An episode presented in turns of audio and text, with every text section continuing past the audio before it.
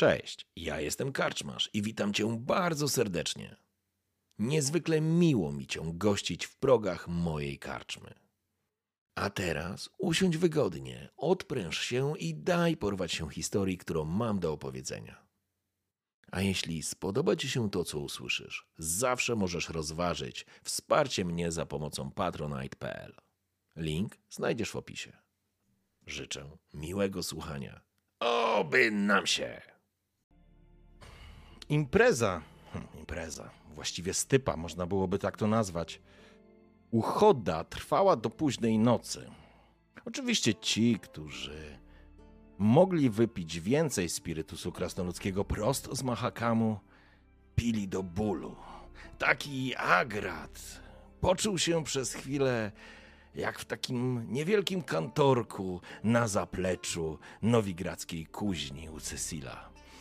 Ale wszystko co dobre musi się niestety skończyć. Poszliście spać. Tysiące myśli krążyły wam po głowach.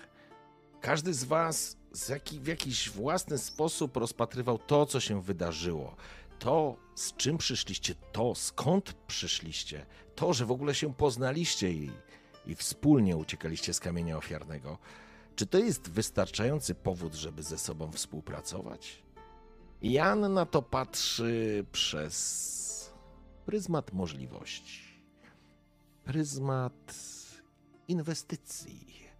On widzi duże szanse, ale Agrat, Agrata ciągnie, ciągnie do swoich, do swoich przyjaciół, do swojego niewielkiego składu i przede wszystkim narzędzi, których zostałeś pozbawiony.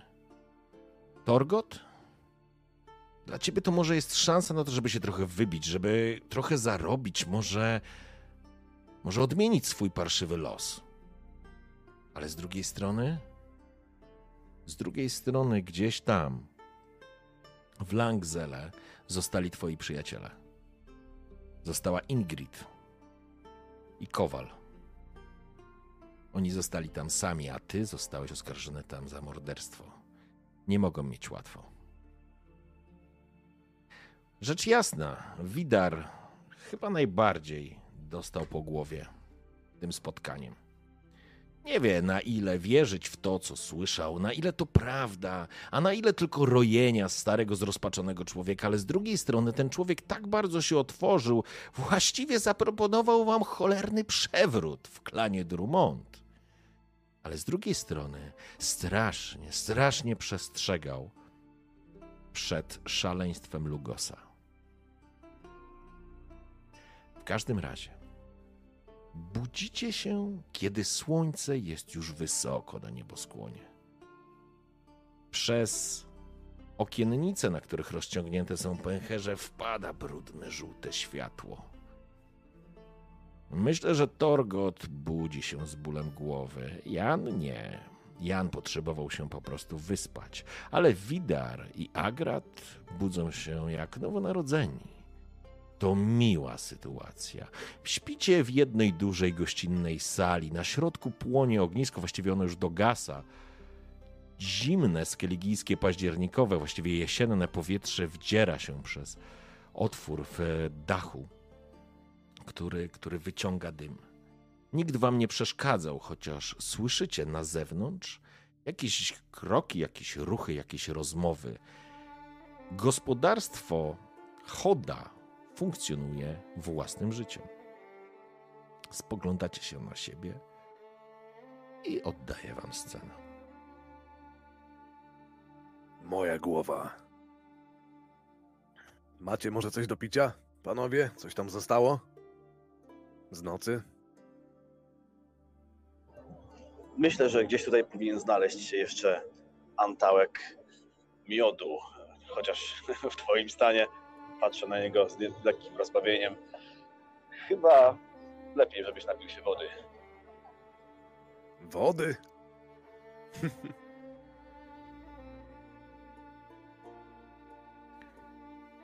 Kiedy tak spróbujecie, że tak powiem, dojść do siebie, słyszycie kroki pod skrzypiącymi deskami i otwierają się drzwi. W drzwiach staje was wasz gospodarz, Chod.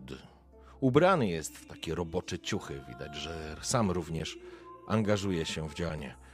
Witam panów. Ospali? Zapraszam. Na zewnątrz jest studnia, wymyjecie się, otrzeźwicie się i zapraszam na freję, przecież nie na śniadanie. Chodźcie. Mój syn wrócił z miasta. Musimy porozmawiać. Po czym zamyka za sobą drzwi, zostawiając was samych.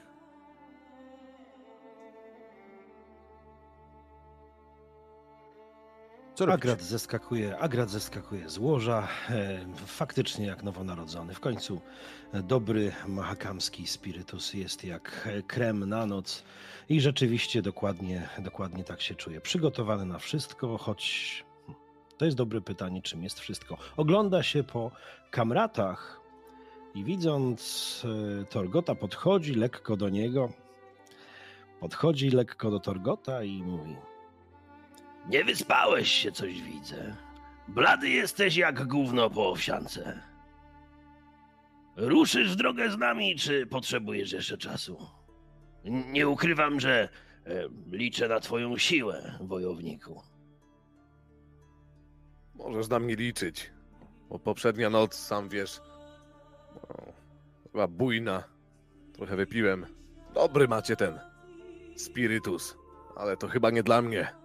Torgot, opierając się łokciami o kolana, wycierał dłońmi raz po raz twarz, nie mogąc uwierzyć, że aż tak bardzo boli go głowa.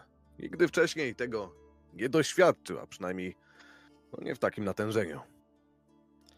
No, chciałby go Agrat poklepać po plecach, ale musi stanąć na palcach, żeby rzeczywiście do tych e, rosłych pleców dosięgnąć. Robi to, klepie i mówi: Wiesz, ta woda to dobry pomysł.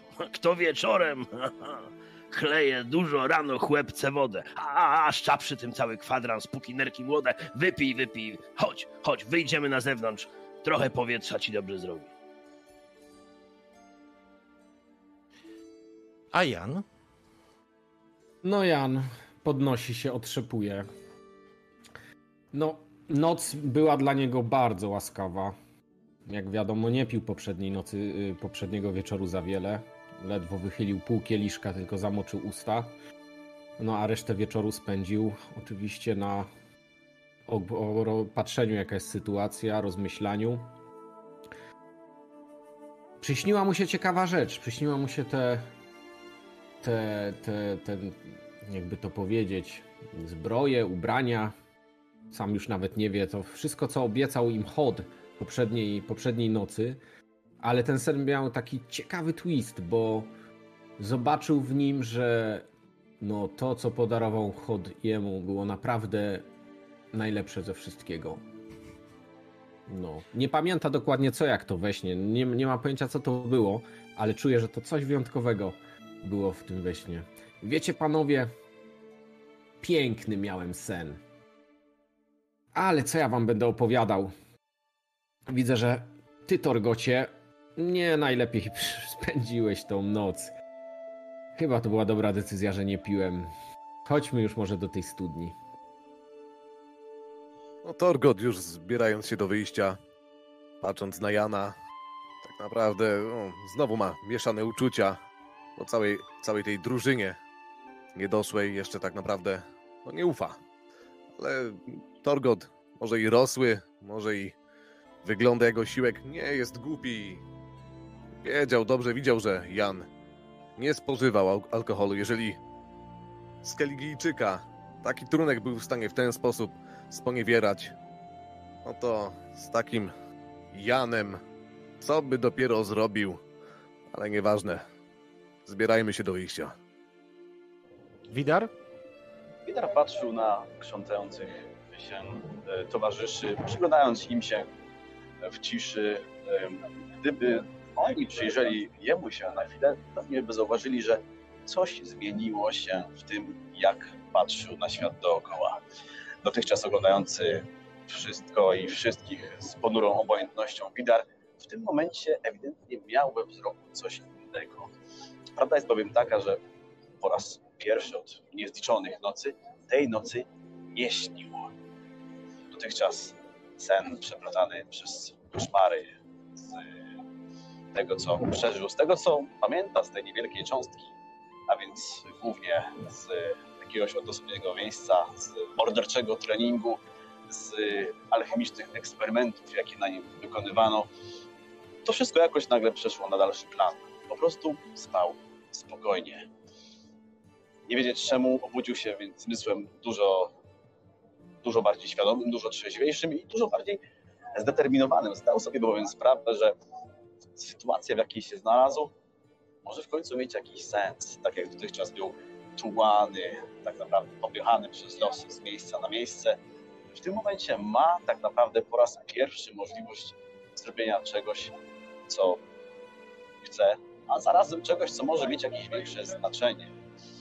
O ile cały czas tak naprawdę nie pamięta tego, czy, czy rzeczywiście jest tym, dla kogo go mają, tak jak mówił stary gospodarz, czy rzeczywiście jest on zaginionym synem dawnego Jarla Drummond, czy rzeczywiście jego brat został porwany przez wiedźmę gdzieś w górach i czy rzeczywiście jego ratunek ma sens.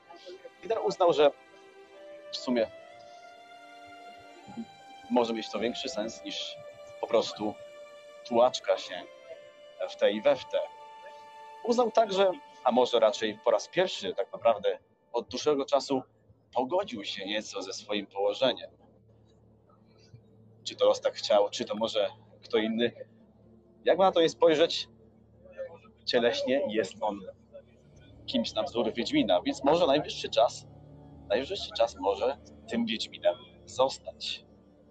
Tutaj jeszcze więcej w jaki sposób ułożyłeś się w głowę Lidara. Nareszcie dając mu coś, czego od dawna nie posiadał, a więc po prostu coś na wzór skupionego spokoju. I właśnie z takim skupionym spokojem na swoich towarzyszy. Uznając, że jeżeli ma z kimś wyruszyć podróż, to rzeczywiście może to być dosyć ciekawa zgraja. Ruszył więc czym prędzej do wyjścia, ponaglając swoich druhów. Nie musisz ponaglać, jesteś ostatni, oni już wyszli, a ty zamyślony zostajesz, jakby zamykasz ten pochód. Wyszliście na dziedziniec, słońce jest, no cóż, to jest jesień, więc wysoko to słońce nie wisi na niebie, a pasma chmur raz po raz je zasłaniają.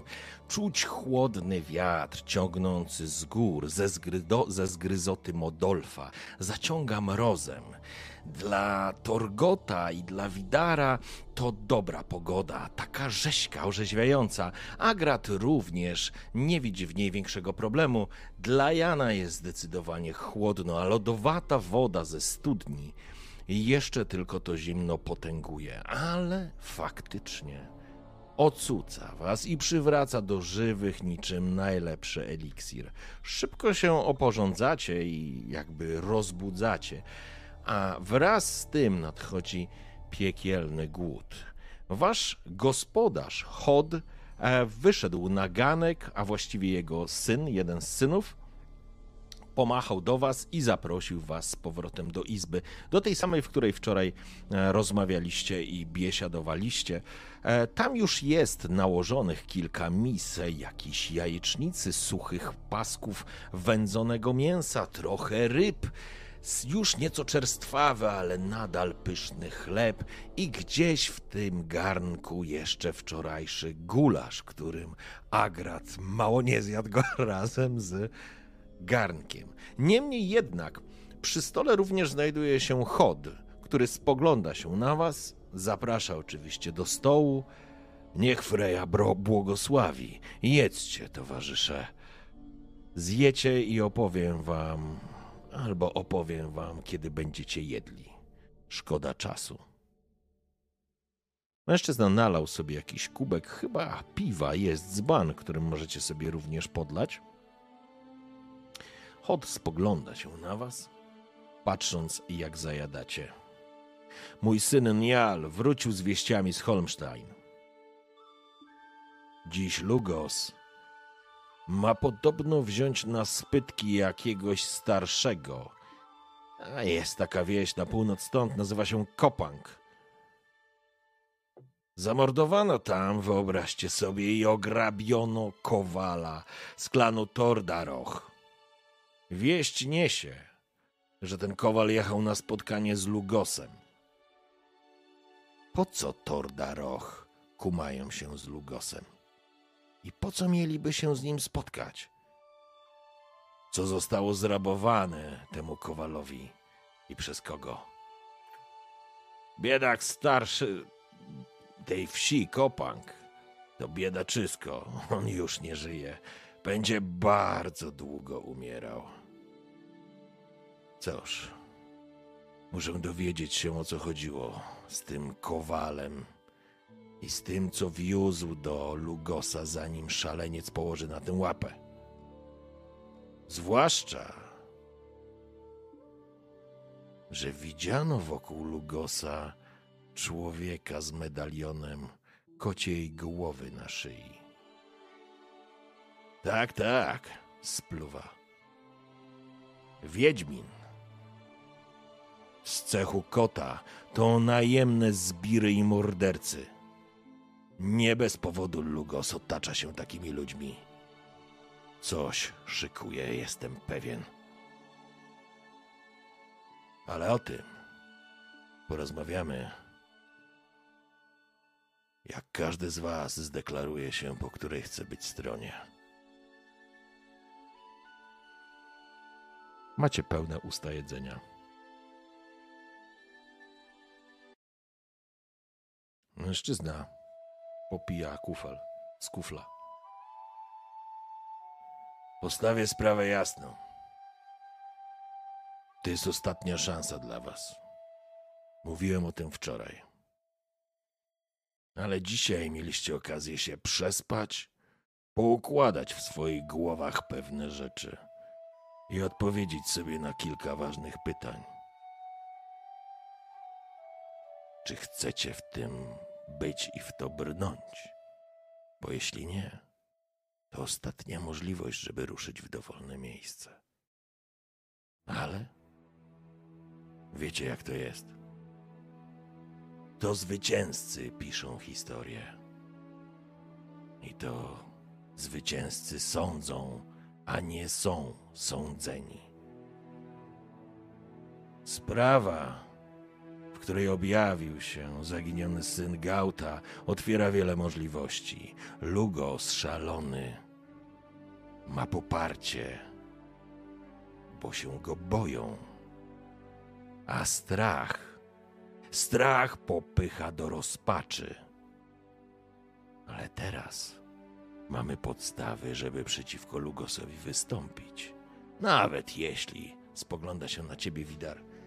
Twój ojciec nie należał do najlepszych jarli klanu Drummond. To twoja krew i krew twojego brata otwiera nam możliwość do podważenia władzy Lugosa. Ale nie oczekujcie, że to będzie proste. Oj, nie będzie. Ale jeśli się uda, to zwycięzcy będą was sądzić, a wszyscy przytało, przypałantaliście się stu z kamienia ofiarnego, więc nad każdym z was wisi topór. Cóż mogę obiecać? Nie chcę was kupować. Chcę, żebyście zrobili to, bo chcecie, bo widzicie własną szansę. To, co powinno być dla ludzi najważniejsze, czyli ich własne życie. Ale wiem, że żyjemy w parszywych czasach. Na freje! Życie jest gówno warte. Ale wasze, w waszych własnych oczach i własnej życi jest istotniejsze niż każde inne. Jeśli się uda, zostaniecie wyciągnięci, zostaniecie zwolnieni z zarzutów. To jakby jedna rzecz. I tak jak wiem, że Widar ma swoje powody, a ten człowiek z kontynentu spogląda na Jana, bardzo szybko potrafi kojarzyć fakty. Tak wy spogląda się na Krasnoluda i wago, Wagona, przepraszam, na Torgota. wy musicie mieć konkretny powód. Bo widzisz, panie krasnoludzie, jeśli się uda, to przestaniesz być na sto tysięcy demonów Myrchogu cholernym gościem na Skellige. Będziesz mógł się stać częścią klanu. Nie będziesz już dłużej fremlingiem, obcym. To bardzo duże wyróżnienie. A w dodatku, Twoje umiejętności mogą się nam przydać. I to zaraz. Bo musimy być pierwsi w Kopang. A ty? Spogląda się na ciebie Torgot. Trzymasz w ręku kawałek mięsa. Jesz. Nie jesz po to, żeby się najeść. Nie wiesz, kiedy będziesz jadł znowu. Wyglądasz na mocnego woja. Takich jak ty nigdy za wiele. Gdy dojdzie do walki, dobrze mieć silne ramię, tarczę i topór. Uwierz mi, z pewnością walki nie zabraknie. Ale ty jesteś Anbrokwar.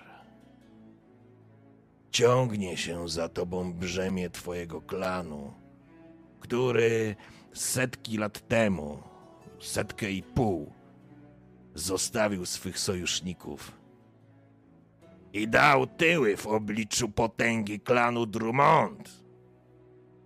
I choć my powinniśmy ci raczej podziękować, a raczej twoim przodkom, to jesteśmy Andrumont. Tchórzostwo nie jest tym, co cenimy. A z takim brzemieniem i piętnem, Torgocie, cały czas żyjesz. Choć nie ty zawiniłeś, to wierzymy, że przewiny naszych przodków i dziadów przechodzą na nas. Dlatego, jeśli się uda, będziesz miał szansę uwolnić się spod tego brzemienia. Przestaniesz być fajngingiem, tchórzem. Możesz założyć dom i rodzinę. Stać się jednym z nas, stać się pełnoprawnym członkiem klanu i mieszkać z podniesioną głową na Artskelik czy gdziekolwiek indziej. Nie będę obiecywał wam bogactwa, bo prędzej zejdziemy wszyscy do otchłani Myrchogu. Ale jak się uda,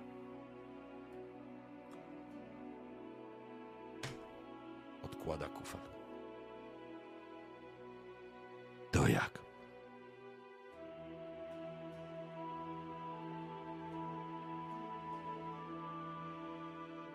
Torgot, zajadając się wielkim kawałkiem mięsa, wsłuchuje się w słowa gospodarza. Każdy kolejny kęs daje mu zdecydowaną ulgę przy tym bólu głowy, jaki niestety ma po nocy, po nocnej popijawie. Świetnie zdaje sobie sprawę z tego, z jakiego klanu pochodzi i co się za nim ciągnie, jednak nie zamierza znosić tego przez cały czas. Dobrze wie, że to może być szansa dla niego, by może mieszkańcy tej wyspy, a może i wszystkich wysp Skellige zmienili zdanie troszeczkę o jego klanie, o klanie Brok, Brokwar, tak? Brokwar. Brokwar. Mhm. Brokwar. Mm, Nie zapomina jednak, że jest to niczym, w jego głowie przynajmniej jest to ten, ten cały problem tutaj z Lugosem, jest niczym, e, jeżeli jego rodzina, jego bliscy e, z miasteczka na południu e, będą cierpieć. Może, może zginą, może zostaną wysiedleni tak naprawdę na tym chciałby się najpierw skupić, zapewnić im jakiś, może nie dobrobyt, ale spokój. Dom, spokój i tak naprawdę powiedzieć im, jakoś przekazać, że, że dalej żyje. Jednak pamięta też dobrze, co się stało z jego rodzicami, że facet o kocich oczach rozniósł ich razem z całą karczmą dawno temu. I pamięta o zemście, którą wielokrotnie planował. E, Widarze, widzę, że nic nie mówisz. Jak tam twoje rany? Zagoiły się? A tobie pewnie goją się szybciej, co? Widzę, że żona gospodarza zna się na tym i nieźle cię poskładała. Mówisz, że nie jesteś Wiedźminem. Ale pewnie znasz takich jak ty. Niewielu was tutaj. Wiesz może o jakim Wiedźminie z cechu kota mogła być tutaj mowa? Czy to ktoś nowy?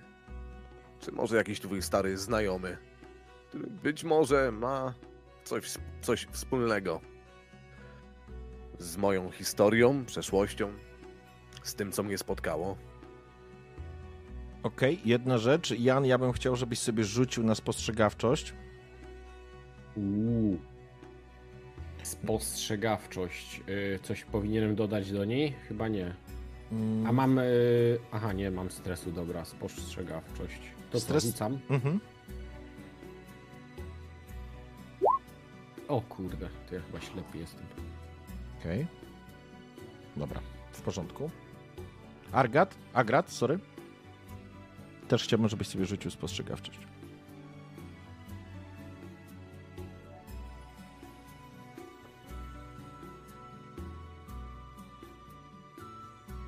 I już przechodzimy tylko jedną rzecz. O, okej, w porządku. E, no nic, aha, właśnie, przy okazji. E, Team Damian oraz Drwal nie mają dzisiaj przerzutu, więc tylko e, Soul i Wagon mm, macie. Co to Dobrze. znaczy przerzut? Mogę się dopytać To znaczy, tylko? że możesz, jeżeli w dowolnym teście, w jakimkolwiek będziesz brał udział, będziesz mógł po prostu, jeżeli ci nie wyjdzie, będziesz mógł go przerzucić, czyli rzucasz go jeszcze raz. Akceptujesz drugi wynik. Musisz go zaakceptować. I teraz wracamy, i teraz wracamy do, do sytuacji, o której, na której skończyliśmy, czyli Torgot zaczepia Widara.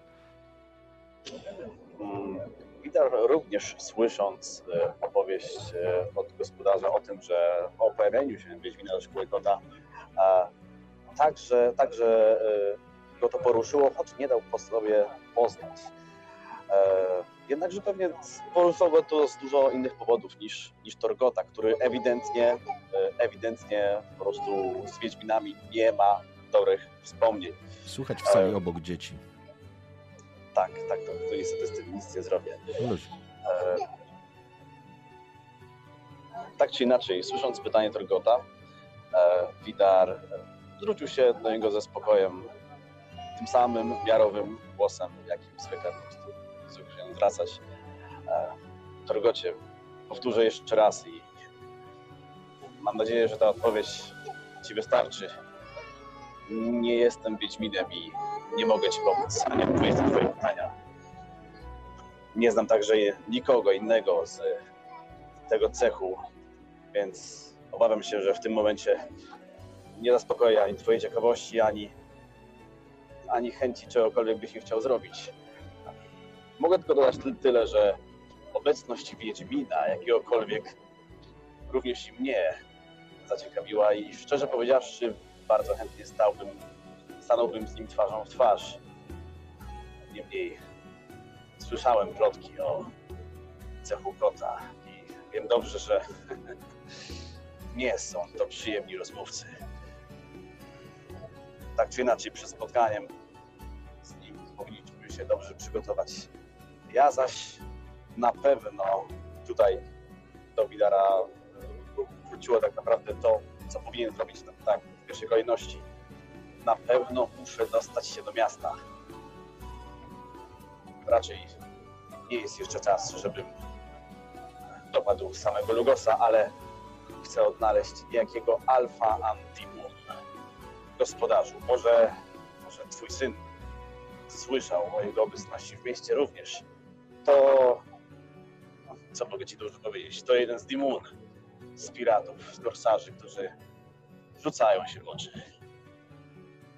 Mogę posłać swojego syna do Holmstein, żeby sprawdził, czy niejaki Alfan Dimun jeszcze w, w mieście się znajduje.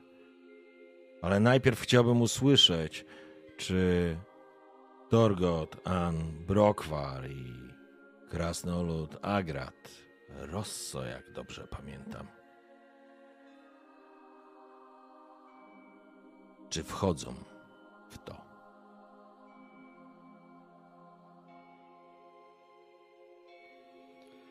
Agrado budził się pełen animuszu. To, co było wczoraj, mogło być nowym początkiem. Kolejnym nowym początkiem w jego życiu. Dziś rano, kiedy spojrzał na towarzyszy, zobaczył trochę zmęczone, a trochę jakby zmotywowane postaci, z którymi być może przyjdzie mu przez najbliższy czas żyć. Ale to, co usłyszał przed chwilą, jeśli miał coś zauważyć, to nie zauważył na pewno, bo od dłuższej chwili wpatrywał się w miskę potrawy, której już nie ruszył od dobrych kilku minut. Usłyszał kopang. Miejsce, które było przez całkiem długi czas jego domem, z którego go wykopano, z którego go wyrzucono, z którego wyruszył, żeby skończyć sw- swój żywot na kamieniu ofiarnym. I myślał, że na trasie tej nowej, tego nowego etapu życia, Kopang się już nie pojawi. Ale Kopang padło z ust człowieka, który mówił w taki sposób, w jaki nikt dawno nie mówił. Może to jego historia wpleciona w tą opowieść, a może po prostu tembr głosu, głęboki i taki, który nie pozostawia złudzeń, zupełnie jak jego własny ojciec Welgrin, który już jest starszym człowiekiem w Mahakamie. Tak. Na Freję, na Hemdala. Kopang. I wszystko, co, co tam zostawił, a przede wszystkim swoją godność. Tak, to nie jest nowy początek. To jest szansa na bycie znów. Przypomniał sobie ważne słowa. Żyj tak, żeby nikt nigdy nie wspominał twego imienia z pogardą. Dokroć set! A gracie! To jest twoja szansa. Podniósł głowę, spojrzał w oczy Choda. Pytasz mnie, czy krasnolud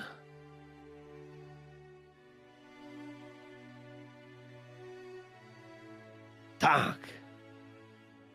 Tak, drogi gospodarzu.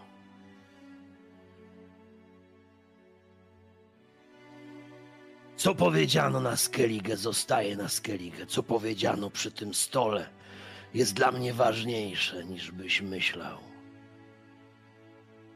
Tak.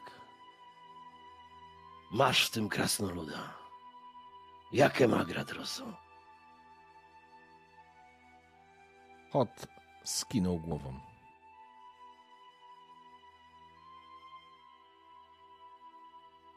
Wygląda na to, Torgocie, że tylko ty jasno się nie wyraziłeś, albo na tyle jasno, żeby mężczyzna uznał, że może przejść dalej. Torgot już zauważył, że wszyscy z tu obecnych tak naprawdę są za. Pamięta też, że przy spirytusie mahakańskim biegłej nocy też zadeklarował się tak naprawdę, że wyruszy w drogę razem z nimi, że pomoże im. Mm, Chociażby za to, że ryzykowali za niego swoim życiem, więc warto byłoby tutaj się odwdzięczyć. Mm, Ale no, też jeżeli mówimy o Kopang, zdaję sobie sprawę, że jego cel jest w zupełnie przeciwnym kierunku. I wychodzi z założenia, że jeżeli nie, zało- nie, załatwi tamtej sprawy u siebie, domu, to wszystko, o czym tutaj zostało przy tym stole powiedziane, nie ma żadnego znaczenia. A gracie, Janie, Igarze, chętnie z wami wyruszę. Już wielokrotnie podkreślaliście, że przydam wam się. Może zbyt wiele nie mówię, ale moja siła faktycznie może wam się tutaj na coś zdać. W sumie to, i jak już mówiłem, i tak nie powinno mnie, nas tutaj być. Dlaczego by nie spróbować? To, co się ciągnie za mną, za moim klanem, może uda mi się tak naprawdę tego pozbyć, zmienić to, jak nas postrzegają. I w końcu może poczuję się tutaj, na Artskellig, jak w domu. Jednak chciałbym was prosić o pomoc, nim zaangażujemy się coś więcej. Krasnolud tutaj widzę ma coś do załatwienia w Kopang. Jan. Ciężko mi powiedzieć, jakie są twoje pobudki, ale domyślam się, że szybko nam się tym nie pochwalisz. Ja jednak chciałbym najzwyczajniej w świecie wrócić do domu, poinformować rodzinę jakoś, że żyje i może zadbać o to, żeby byli bezpieczni. I wy, wy możecie mi w tym pomóc.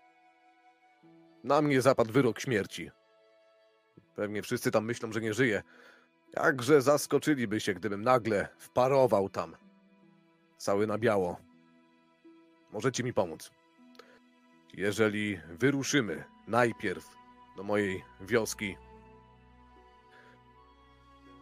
prosiłbym was o skontaktowanie się z moim przeszywanym ojcem. Z moją Ingrid o sprawdzenie, jak się mają, czy żyją, czy nikt im nie dokucza, czy cała ta nienawiść skierowana w moją stronę nie skupiła się na nich. Jeżeli tylko będę wiedział, że są bezpieczni, możemy iść dalej, możemy ruszyć. W tamtym domu, gdzie dorastałem, i tak myślę, że przez najbliższy czas nie ma dla mnie miejsca. Dobrze, odzywa się Hot. Poślę w waszych sprawach mych synów. Poślę Mara na południe do Langzele, do twojego przyszywanego ojca, jak powiedziałeś, Dorgocie Anbrokwar. I poślę oczywiście Niala ponownie do Holmstein. Droga do Kopang to pół dnia wozem. Droga do Langzele bardzo jest podobna. Ścigamy się z Lugosem, panowie. Musimy mieć przed nim te receptury. Nie wiem, co tam się wydarzyło, ale jest chyba szansa. Dlatego moja propozycja brzmi: Przygotowujecie się do drogi, ruszacie na północ, a ja w tym samym czasie puszczam mych synów na południe. Kiedy wrócisz tutaj, Torgocie Anbrokwar, wrócisz mniej więcej w tym samym czasie, co mój syn Mar. Z wieściami, informacjami na temat twojej rodziny.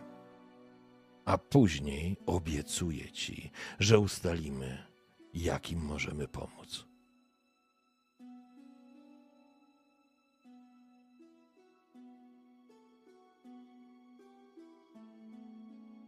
A ty, Janie, co o tym wszystkim myślisz? Jan przysłuchiwał się tej rozmowie. W pewnym momencie nawet wydawało mu się, że po raz kolejny łączy kropki. Coś, coś zaczyna mu się, coś, coś zaczyna zauważać. Ale wtedy odezwał się Widar. A gdy patrzył na tego Wiedźmina, zdawało mu się, że słyszy jęki młodych chłopców szkolonych na Wiedźminów. Na szczęście szybko się z tego otrząsnął. Dosłuchał reszty rozmowy, cieszył się w duszy, że nie nadano mu jakiegoś skeligijskiego przydomka, wygnańca czy jakiegoś innego przybysza. Panowie, wczoraj wisiałem na skale. Na kontynencie nie mam czego szukać. Jestem z wami. Wydaje mi się, że Ho... Hod? Hod? Hot, hot. Mhm. Wydaje mi się, że Hod ma tutaj rację. Musimy się śpieszyć. Jego synowie rozpytają rozpytają się, jak wygląda sytuacja, a my w tym czasie udajmy się na północ. I teraz y, takie pytanie, pytanie y, Mhm. tutaj do mistrza gry. Y, Bo my na północ idziemy do tych jakichś jaskiń, prawda? Na północ idziecie do wsi Kopang. A, Tam jest na... Aha, tak, tak. te- te. Tam jest. E, otwórzcie sobie tą mapkę. A my jesteśmy od północnej strony miasta? Rozumiem, że Tak, przez miasto nie przechodzimy. Dokładnie, tak. E, Miasto Dobra. jest na południe od was. E, Ta, to gospodarstwo Choda jest pod Holmstein, ale po tej, jakby nad nim, nie? Północnej stronie Mhm. miasta. Kumam. Dobra. Dobra. Tak więc jeśli chodzi o mnie, możemy ruszać nawet teraz. Tylko najpierw musimy się ubrać, bo wyglądamy jeszcze gorzej e, niż wczoraj, kiedy biesiadowaliśmy. I patrzy na swoje ciuchy. Dostał tam, wiadomo, jakąś koszulę wczoraj, ale to jeszcze nie jest Mhm. to, w czym można wyjść w podróż. Panowie wiecie, że ja nie jestem tutejszy i takie temperatury nie są dla mnie. Patrzy na Choda. Wymownie. Mhm. Mhm, Chod zresztą obiecał pomóc. Obiecał. Tak było. Pomogę wam się doposażyć przynajmniej na tyle, na ile mnie stać i na tyle, na ile mogę sobie pozwolić. Pamiętajcie, że wypowiedzenie posłuszeństwa Lugosowi Szalonemu oznacza krew i łzy. I zróbmy. Na Hemdala zróbmy wszystko, żeby to nie były nasze łzy i nasza krew. Wiedząc, że mam was sojuszników, wiedząc, że syn Gauta jest tu, porozmawiam ze starszymi, porozmawiam z rodzinami klanu Drummond. Spróbuję zebrać więcej takich jak my. To umożliwi nam szersze działanie. Obecność kotów zawsze źle wróży. Słyszałem kiedyś historię o o pewnej wsi, gdzie jakiś szalony kot wymordował pół wioski. Jeśli tacy ludzie są w ok towarzystwie Lugosa, czeka nas jeszcze więcej. Dobrze zatem. Przygotujmy do drogi. Tak. Przygotujmy. Chleb płacze, gdy go darmo jedzą. Agrata, wlał, wlał się jakiś, jakaś nowa emocja. Jeśli to jest nadzieja, to przez duże N. Jeśli. jeśli Kopang jest tym celem, który jest przed nimi, wstał jako pierwszy, bardzo emocjonalnie i energetycznie. Myślę, że mogło to wywołać zdziwienie, a może nie. W każdym razie pokłonił się nisko chodowi swojemu gospodarzowi. Spojrzał na swoich kamratów, zaparł się na stole, co mogło wy- wyglądać dość zabawnie przy jego niezbyt niskim wzroście. I dość donośnym głosem powiedział: Drogi gospodarzu, gość, ryba i skarpety na drugi dzień śmierdzą, a więc czas na nas, czas by ruszać bez zbędnej zwłoki. Jestem gotów. A wy panowie, Idziemy. W porządku? Panowie, teraz tak, żebyśmy się troszeczkę wyekwipowali. Hot na pewno udostępnił to, co mógł udostępnić. Po pierwsze, udostępnił wam wóz zaprzęgnięty w dwie chude szkapy, e, którymi będziecie mogli podróżować na północ, co spowoduje, że do Kopang powinniście dojechać za jakieś 6 godzin przy dobrym wietrze jeszcze przed, e, nie, już po zachodzie, już po zachodzie słońca z pewnością. Wieczorową porą zajedziecie do Kopang. To jest jakby jedna rzecz. Druga rzecz, możecie sobie z pewnością dostać jakie, to znaczy inaczej, na pewno dostaniecie mm, ciuchy, które ochronią was przed chłodem. Em, Nie są to jakieś wyszukane ciuchy, to są raczej jakieś futra przerobione na kamizelki, na płaszcze, coś, co pozwoli wam się ogrzać i, że tak powiem, przejść niewzruszonymi przez e, chłodne wieczory Skellige. Jeżeli chodzi o ekwipunek, mm, pytanie teraz, czy ktoś z was chciałby... mm, To znaczy, to co mogę zaproponować, to mogę zaproponować z pewnością jakąś lekką zbroję. To jest jedyna rzecz, którą mogę tutaj zaproponować. I wydaje mi się, że ta lekka zbroja będzie na pewno nie na krasnoluda. E, chociaż ty oczywiście, Agrat, przy odrobinie wolnego czasu jesteś w stanie dostosować sobie taką, mm, taki element. Więc na pewno jakąś skórzaną, e, jakąś skórznię albo w utwardzaną, wzmocnioną skórę dostaniecie. Możecie coś takiego sobie wrzucić, jeżeli chcecie. E, I jeżeli chodzi o broń, to bardzo podstawowa, podstawowa broń. Za, raczej będą to topory, które możecie wziąć ze sobą. E, Myślę, że łuk również ze strzałami e, powinien się pojawić. Pytanie, kto co chce wziąć. Jeżeli chce, Proszę. proszę. Ile tego jest? Czy jak ja wybiorę coś, to to wyklucza od razu To ten znaczy dla innych? Zakładam, że jesteście w stanie się wyekwipować. Wszyscy. Mhm. No to ja bym złapał z lekką skórzaną zbroję. W porządku? Faktycznie. Ja nie jesteś absolutnie nieprzyzwyczajony do noszenia zbroi. Będzie to dla ciebie udręka, ale będzie dla ciebie to pewien rodzaj mm, ochrony z pewnością. Mechanicznie zbroja wam obni- obniża jeden poziom obrażeń, ale obniża wam również mm, zręczność przy walce i będziecie mieli po prostu tam minus do ustalania zręczności. E, inicjatywy, przepraszam. To jest to, więc chciałbym, żebyście sobie wpisali na karcie, na tej na rolu, że macie pancerz na jeden. Nie macie hełmów, więc e, nie macie nakrycia głowy, że tak powiem. W ten sposób do tego dostajecie jakąś, jakieś futra, coś, co możecie na siebie narzucić. Możecie sobie wymyślić, jak to wygląda. E, To tak, żeby wam pasowało. E, Natomiast jeżeli chodzi o broń, to możecie każdy wziąć z was po toporze. Ten, kto nie ma, albo kto chce wziąć. Żadnej To jest dodatkowej... dwuręczny topór, czy jednoręczny, czy ma mały Mm, toporek?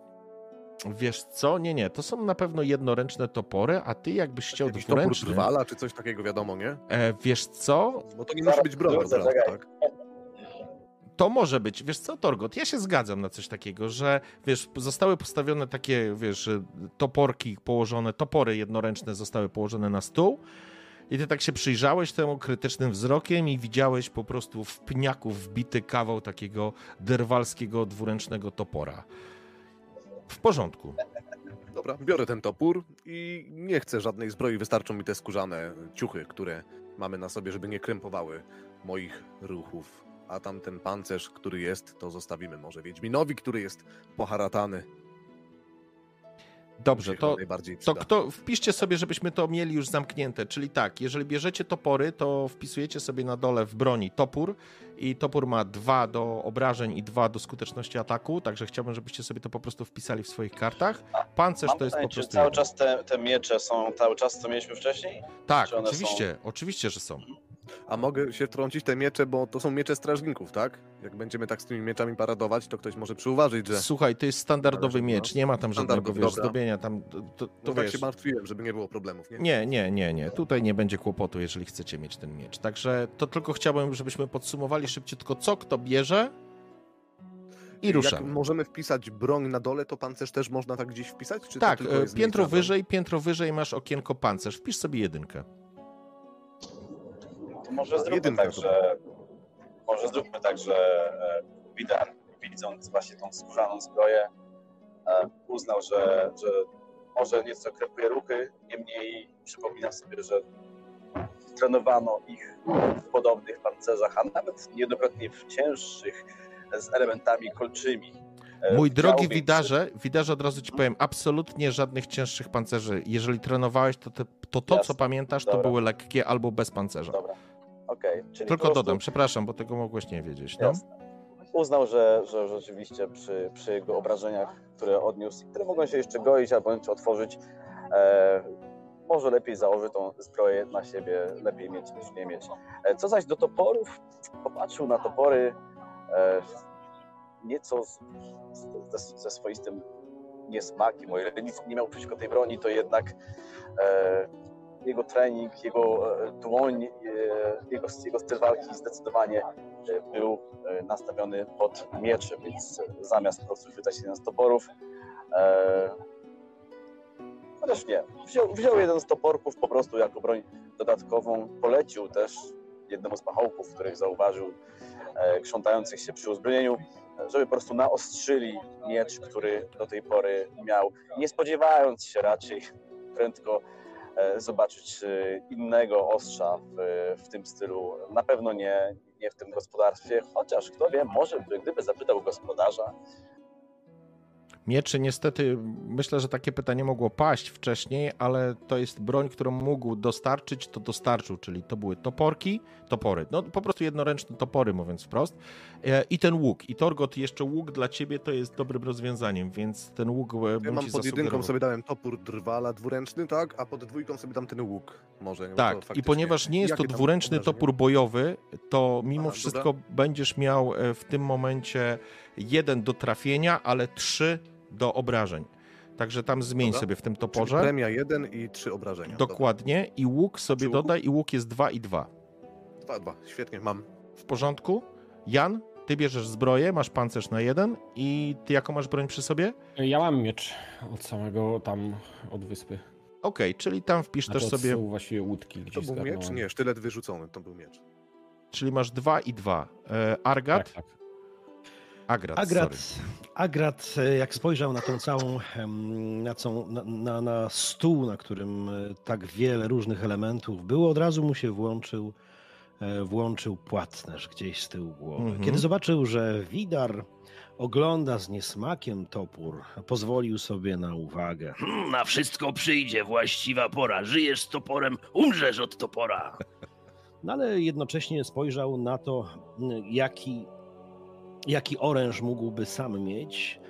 E, ten topór, który zdobył całkiem niedawno, był niezły i całkiem poręczny, ale dosyć lekki. W związku z tym e, znalazł taki, który nie będzie zbyt wielki, a jednocześnie e, na tyle, na tyle duży, że mógłby ciąć mocniej. W związku z tym jest wyposażony teraz w dwa topory. Oczywiście zbroję, żeby znaleźć na siebie, hmm, byłoby ciężko. Znalazł skórzaną y, kamizelkę, która po nałożeniu na niego, po pierwsze, była mu tak do, mm, do, do kolan, a więc trochę, trochę jak, jak przydługa zbroja, a jednocześnie nie mógł się dopiąć. Ale mimo wszystko plecy będzie miał chronione, w jakiś sposób coś zrobi. No i wśród tej całej, wśród tych całych, tego, tego całego wyposażenia znalazł worek. I do tego worka władował kilka pomniejszych elementów uzbrojenia. Jakieś, jakieś nagolenniki, jakieś, jakieś elementy metalowe. Już mu się roi, że jeżeli tylko będzie miał młotek, a to tylko 6 godzin, żeby mieć swoje narzędzia, na to mhm. To oczywiście z tych elementów e, może na pewno zrobić coś, co drużynie się przyda, nawet jeżeli na szybko muszą się wyekwipować. Więc to właściwie jest wszystko. A i co, co ważne, wziął ze sobą jeszcze kaptur, który tam leżał, żeby w razie czego e, mógł być niezauważony albo nierozpoznany tam, gdzie jadą. Okej, okay, w porządku. Od razu chciałbym, żebyś sobie zaznaczył, że masz trzy zasoby e, powszechne. Po prostu sobie to wpisz. I panie widarze, ty masz miecz i bierzesz yy, lekką zbroję, rozumiem, tak? I my jesteśmy wszyscy. Tak, i biorę jeszcze, biorę jeszcze topór jako broń dodatkową po prostu.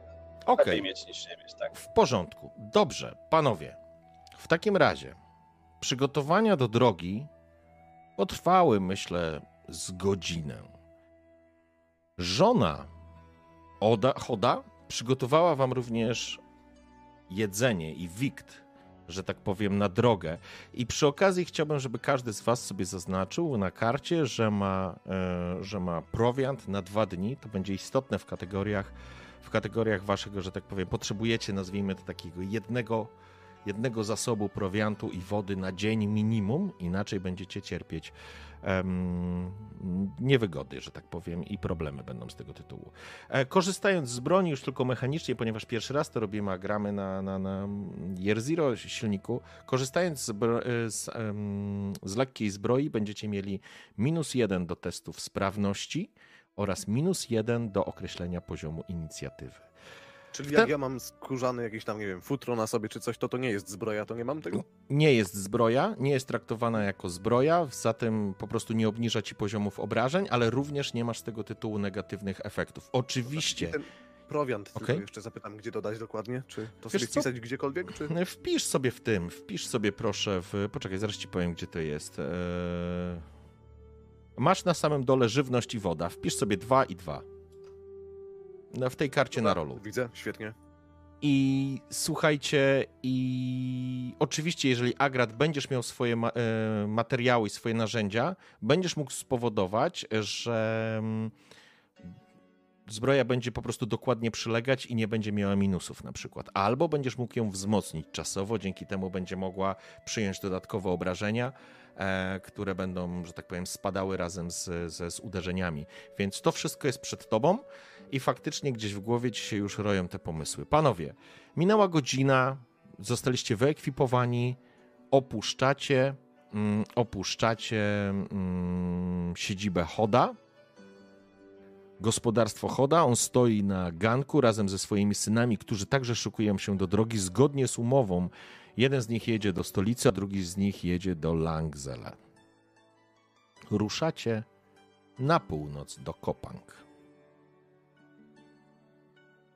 Czy chcecie coś o czymś jeszcze pogadać, że tak powiem, w drodze, czy przeskakujemy do Kopang?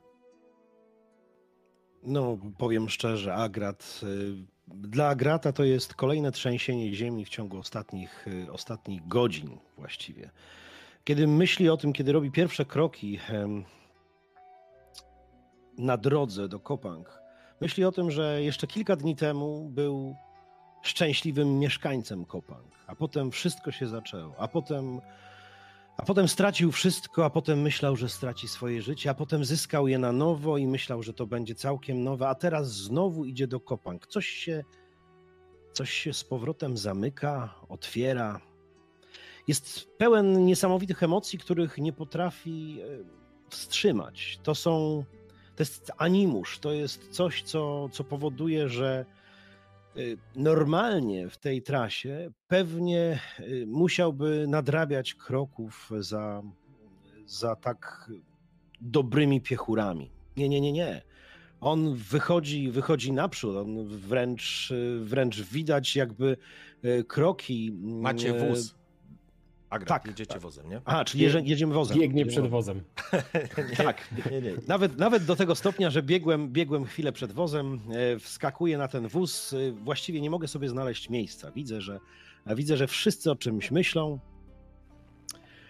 A ja myślę przede wszystkim o tym, co się stanie za chwilę, bo z każdą, z każdą minutą, z każdym, z każdym momentem jestem bliżej rozwiązania zagadki, a może po prostu kolejnego etapu, który, który będzie bliżej odzyskania mojej godności. Siedzę obok, e, obok moich kompanów, którzy gdzieś są zamyśleni, każdy pewnie chciałby jechać w inną stronę, ale jedziemy tu, jedziemy do Kopang. Więc y, kuksańca właściwie robię w bok y, Torgota i mówię, Krasnoludzkie łosy rosną w nosie, uchu i w dupie, a krasnoludzka siła rośnie w oczach, w sercu i w walce. Dobrze, razem jedziemy. No, Torgot reaguje na zaczepki krasnoluda. Zaśmiał się. No tak głośno, dosyć głośno. To taki pierwszy w sumie moment, gdzie może nie rozluźnił się, ale dał pokazać towarzyszom, że w sumie cieszy się, że w końcu coś się dzieje. No i zaczepiając łokciem, e, żebym nie pomylił imienia, Agrata pyta go. Nigdy nie byłem Kopang, opowiesz mi coś o tym miejscu, bo widzę, że cieszysz się, że tam jedziemy.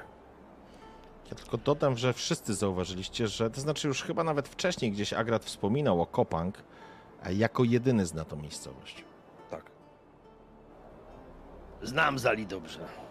Myślałem, że nigdy tam nie wrócę.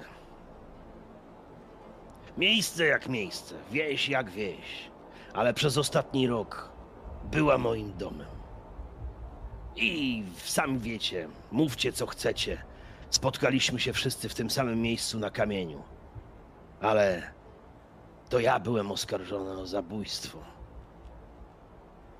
O kradzież, którego nie dokonałem. I dlatego nie dość, że jadę tam, żeby wyjaśnić tę sprawę.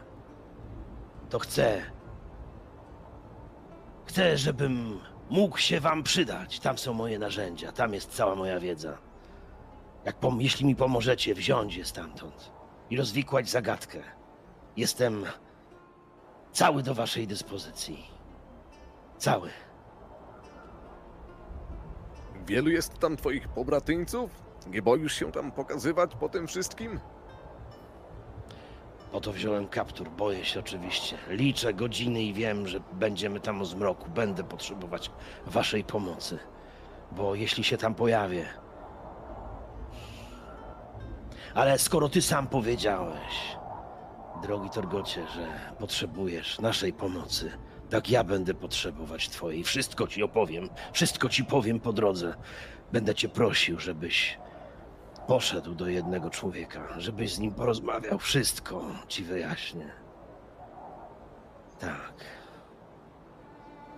A wtedy. A wtedy będziecie widzieć we mnie płatnerza. jak, jak krawiec dotykam w tym momencie siedzącego obok e, Widara, na, którego, na którym ta, ta zbroja nie do końca jest przypasowana, ale ja wiem, co trzeba byłoby zrobić całkiem niedużo, żeby leżała jak ula. Wiem. Wiem i. I będziecie mieli we mnie płatnerza do Krośset. Jan cały czas poprawia się, drapie, coś pije, coś uwiera. Zbroja jest absolutnie niedopasowana, jest niczym, wymo- niczym niewymoszczona, jest surowa, ostra i tak naprawdę sprawia ci ból. Ale w momencie, kiedy zawiał chłodny, ostry skeligijski wiatr i gdzieś znowu z nad Undwik ciągną burzowe chmury, skóra zesztywniała, usztywniła się jeszcze bardziej. Czujesz się, jakby ktoś wsadził cię w jakieś narzędzia tortur, ale no cóż, bezpieczeństwo najważniejsze. Jedziecie do Kopang.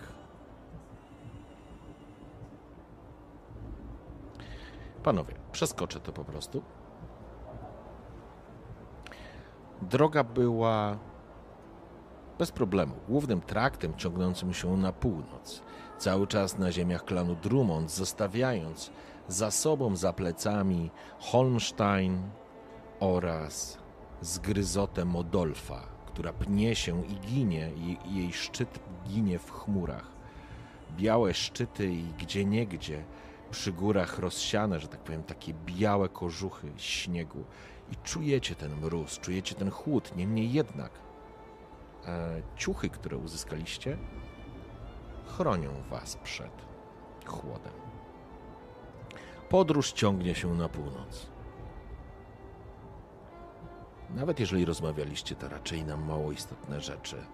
Każdy z was obracał coś w swojej własnej głowie. Ale kiedy zbliżaliście się do Kopang i Agrat już mielił jęzorem jako szalały, wierszyki gadał do wszystkiego, widać było, ja nie widziałeś, że w twarzy tego młodego krasnoluda pojawia się dużo nerwów. On chodzi jak. jak na szpilkach. Widać to po nim.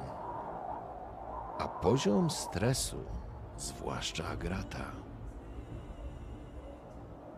podnosi smuga dymu, która ciągnie się nad niewielkim zagajnikiem leżącym u podnóża Kopang. Kopang to niewielka wioska, która jest wtulona w góry. Jest, że tak powiem, słońce zachodzi, jest ta cisza taka, jest jeszcze chwila zanim zapadnie zmrok i po prostu widać smugę dymu i z pewnością nie jest to dym od ogniska czy z kominów. I tym bardziej dla Grata jest to dziwne, bo em, rozpoznaje, że ten taki, taki dym nie mógł zostać zrobiony przez żaden, przez żaden ogień kontrolowany. Więc tym bardziej em, ta, te, te nerwy w Agrata e, wstępują. Kompania, która z nim jedzie, jest nieco dziwna i znają od stosunkowo niedawna. Boi się, że ktoś go rozpozna. Janowi nie do końca ufa. Do Widara ma słabość, bo jest Wiedźminem, a, a przecież spotkał kiedyś Wiedźmina. Ale to, to w Torgocie pokłada nadzieję, że za chwilę odzyska to, co jest jego. Więc im bliżej, tym bardziej nasuwa swój kaptur na, na głowę, przysuwa się do Torgota i mówi: Słuchaj, jest tu pewien karczmarz, Bjorndal jednooki. On mi był przychylny. Idź do niego, proszę. Powiedz, że przysyła cię przyjaciel, który żyje. Przy, przyjaciel niskiego wzrostu. Powiedz, że trzy topory będzie wiedział o co chodzi. Powiedz, że chce odzyskać swoje rzeczy.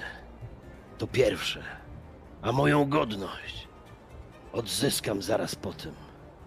Zrobisz to dla mnie. Torgot, spoglądając przed siebie, nasłuchując co niższy kompan do niego mówi, skinął głową, powiedział tak. Zróbmy to. Zatrzymaliście się zatem w tym zagajniku. Zagajnik i cała droga, że tak powiem, zaczyna się powoli, delikatnie piąć do góry, zdecydowanie takim nasypem w kierunku gór. Sam Kopang rozłożony jest jakby na trzech poziomach. Na samej górze mieszkał najstarszy wioski. Poniżej większość mieszkańców, a na samym dole było właśnie był plac, była może nie studnia, ale był strumień i również warsztat i karczma Bjorndala jednookiego. Wy wszyscy oczywiście jesteście na tym samym wozie. Delikatnie szumią liście, jest chłodno, robi się już ciemno. Jesteście wszyscy nieopodal m, tej wsi i czujecie w powietrzu unoszony się zapach e, spalenizny, to znaczy coś po prostu jest trawione w tym kopang. Tego nie widzicie. Zanim przejdziemy dalej, tylko jedna rzecz, która mi uciekła. Ja bym chciał się zapytać Widara i Torgota, co mieli przekazać synowie, e, synowie Choda w waszym imieniu, albo co zrobić. A Widar na pewno chce się dowiedzieć, e, czy jego niegdysiejszy przyjaciel nadal znajduje się e, tam właśnie Okej. w okolicy, tak? Czy e, Alf Andimun cały czas jest w zasięgu, gdyż mimo iż wyruszył w tę wyprawę i mimo iż wie dobrze, że ma ona duży priorytet, to bynajmniej nie porzucił on e, Mhm. myśli o zemście za to, jak potraktował go człowiek, któremu, jakby nie spojrzeć, e, zaufał. W porządku. Okej, czyli Alf, e, inaczej, czyli e, Nial musi sprawdzić, czy Alf jest jeszcze w Holmstein. E, Torgot, co ty przekazałeś Marowi? Co miał zrobić? Ja bym chciał, żeby Mar no, najważniejsze poinformował w jakiś dyskretny sposób e, mojego przyszywanego ojca, tak, ojczyma Godmunda, że o tym, że żyje, tylko jego. Na razie tylko jego, e, Okej. że na razie Ingrid w to nie ładujemy. E, I no, ciężko pewnie będzie, będzie mu się o to dopytać, bo mój ojciec pewnie tak przyszywany nie będzie ufał tutaj młodemu chłopakowi, ale żeby tak po omacku rozeznał się, czy są bezpieczni, czy nikt ich nie nęka. I to w sumie, to w sumie tyle. Może zaof- nie wiem, super by było, gdyby zaoferował im może jakąś pomoc, może ucieczkę, tymczasowe opuszczenie miasta, e, gdyby to było możliwe, żeby mogli się na kilka dni chociaż e, ukryć. Znając u- swojego jego ojca. ojczyma, nazwijmy to w ten sposób, e, cudem będzie, jeżeli zaufa mu na tyle, żeby uwierzyć, że faktycznie jest od ciebie, ale okej, spróbujemy w ten sposób to zrobić, zobaczymy z czym Żeby wróci. się powołał po prostu na mnie, tak, może na swojego ojca, który jest pewnie znanym właścicielem ziemskim w tych Okej. rejonach, więc to by było super. Dobrze, w porządku. Wracamy teraz z powrotem do tego e, zagajnika. Co chcecie zrobić? No ja zdecydowanie nie chciałbym puścić e, Torgota samego na rozmowy do karczmy. Dlatego zwracam się w stronę, w stronę Torgota. E, spoglądam jeszcze na Agrata i mówię: Pójdę z tobą, Torgot. Lepiej, żebyś się sam w tej karczmie nie kręcił. Bardzo dobrze, pójdziemy tam razem, mamy dość delikatną sprawę do załatwienia. Zapytamy ludzi o to ognisko. Postaramy się jakoś odzyskać rzeczy naszego niższego kolegi. E, Wiedźminie, krasnoludzie, zostańcie. Tu nieopodal, jak widać, mamy jakąś, jakiś zagajnik. Może nie rozpalajcie ogniska, ale urządźcie się tutaj na chwilę, tak żeby nikt was nie nakrył.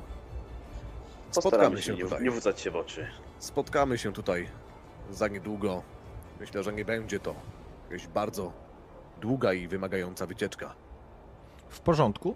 Rozumiem, że Agrat oraz Widar zostają w, ukryci w zagajniku e, przy wozie, natomiast Jan i Torgot ruszają do Kopang. W porządku. Jan jeszcze chwilę się tak zastanawia, czy może pozostali towarzysze nie powinni mieć ich na oku, nawet z jakiejś odległości. Ale co on się tam zna na walce? On To jest ja od przerwę. dlatego To ja przerwę. Torgot widzi, że Jan zastanawia się nad czymś, ale wie też, że nie mamy za bardzo czasu. Ognisko płonie nad miastem, spycha mocnym ruchem, ale kontrolowanym dosyć Jana z wozu i razem równocześnie zeskakują tak naprawdę na ziemię, na trakt i ruszają, Ruszają. w kierunku, tak? Ruszają razem w kierunku miasta. Mhm. I kiedy się oddalają, Agrat, aż, Agrata aż rwie, aż widzi, jak te dwie postacie coraz mniejsze są i nikną mu z oczu. Odwraca się do Widara i mówi: A może b- bliżej podejdziemy? Może, może przynajmniej po, poobserwujemy z tyłu to, co tam się dzieje. No. Nie będziemy czekać, bo no Kroćcet zeżre mnie od środka. Widar widział, że rzeczywiście Agrata aż nosi. E, Tak jak zawsze krasnoludy kojarzył z żywiołowością, tak e, to była żywiołowość e, zwiększona do dużo większych e, rozmiarów i rzeczywiście sam Agrat wydawał się teraz mieć dużo więcej, nawet we wzroście. Widerowi, szczerze mówiąc, nie było to w smak. Wiedział dobrze, że jak ktokolwiek ich nakryje, powiedzmy sobie szczerze, obecność Wiedźmina, przynajmniej z wyglądu, oraz krasnoluda gdzieś tam czających się e, po kątem w lesie wzbudziłaby podejrzliwość u nawet najmniej bystrego Skelligijczyka. Niemniej prawda była taka, że Widar z jednej strony również czuł ciekawość, co tam było się znaleźć, ale z drugiej strony miał świadomość tego, że jeżeli sytuacja jest taka, jaką opisał e, im e, wcześniej Hot, to mogą w świecie znajdować się na nieprzyjaznym terenie i ich towarzysze mogą także e, spotkać się z czymś nieprzyjemnym. Dobrze, w sumie możemy tak zrobić, ale trzymajmy się na uboczu, w bezpiecznej odległości. Po prostu obserwujmy karczmy i to, co tam się stanie. A jeżeli coś ma się stać, no to już będziemy wiedzieć, co robić. Tak, tak, tak, tak, właśnie tak. Ach, Tylko tak, nie wychylaj się do przodu. Będę się Jak tylko starał. nas zoczą, to będzie. Mm, Może Widać, być wesoło. A, będę się starał, ale gdyby krasnoludzki gniew mógł przestawiać góry, Mahakam przejechałby się po Redanii i Temerii jak but na świeżym gównie, a góra Karbon moczyłaby swe korzenie w portach Silarisu. Będę siedział spokojnie. Yy, W porządku. Chciałbym tylko zadać Mniej pytanie. więcej to chciałem usłyszeć. Popatrzył, popatrzył nieco e, z, e, z konsternacją Widar na krasnoluda. E, W porządku. Zatem, czy tylko chciałbym się dopytać, czy wóz i konie przywiązujecie gdzieś, czy po prostu jedziecie z tym wozem? My- Przywiązujemy, przywiązujemy go gdzieś na uboczu, zostawiamy go. Okej, Mamy to wy się tym zajmujecie, natomiast Torgot i Jan, wracam do was.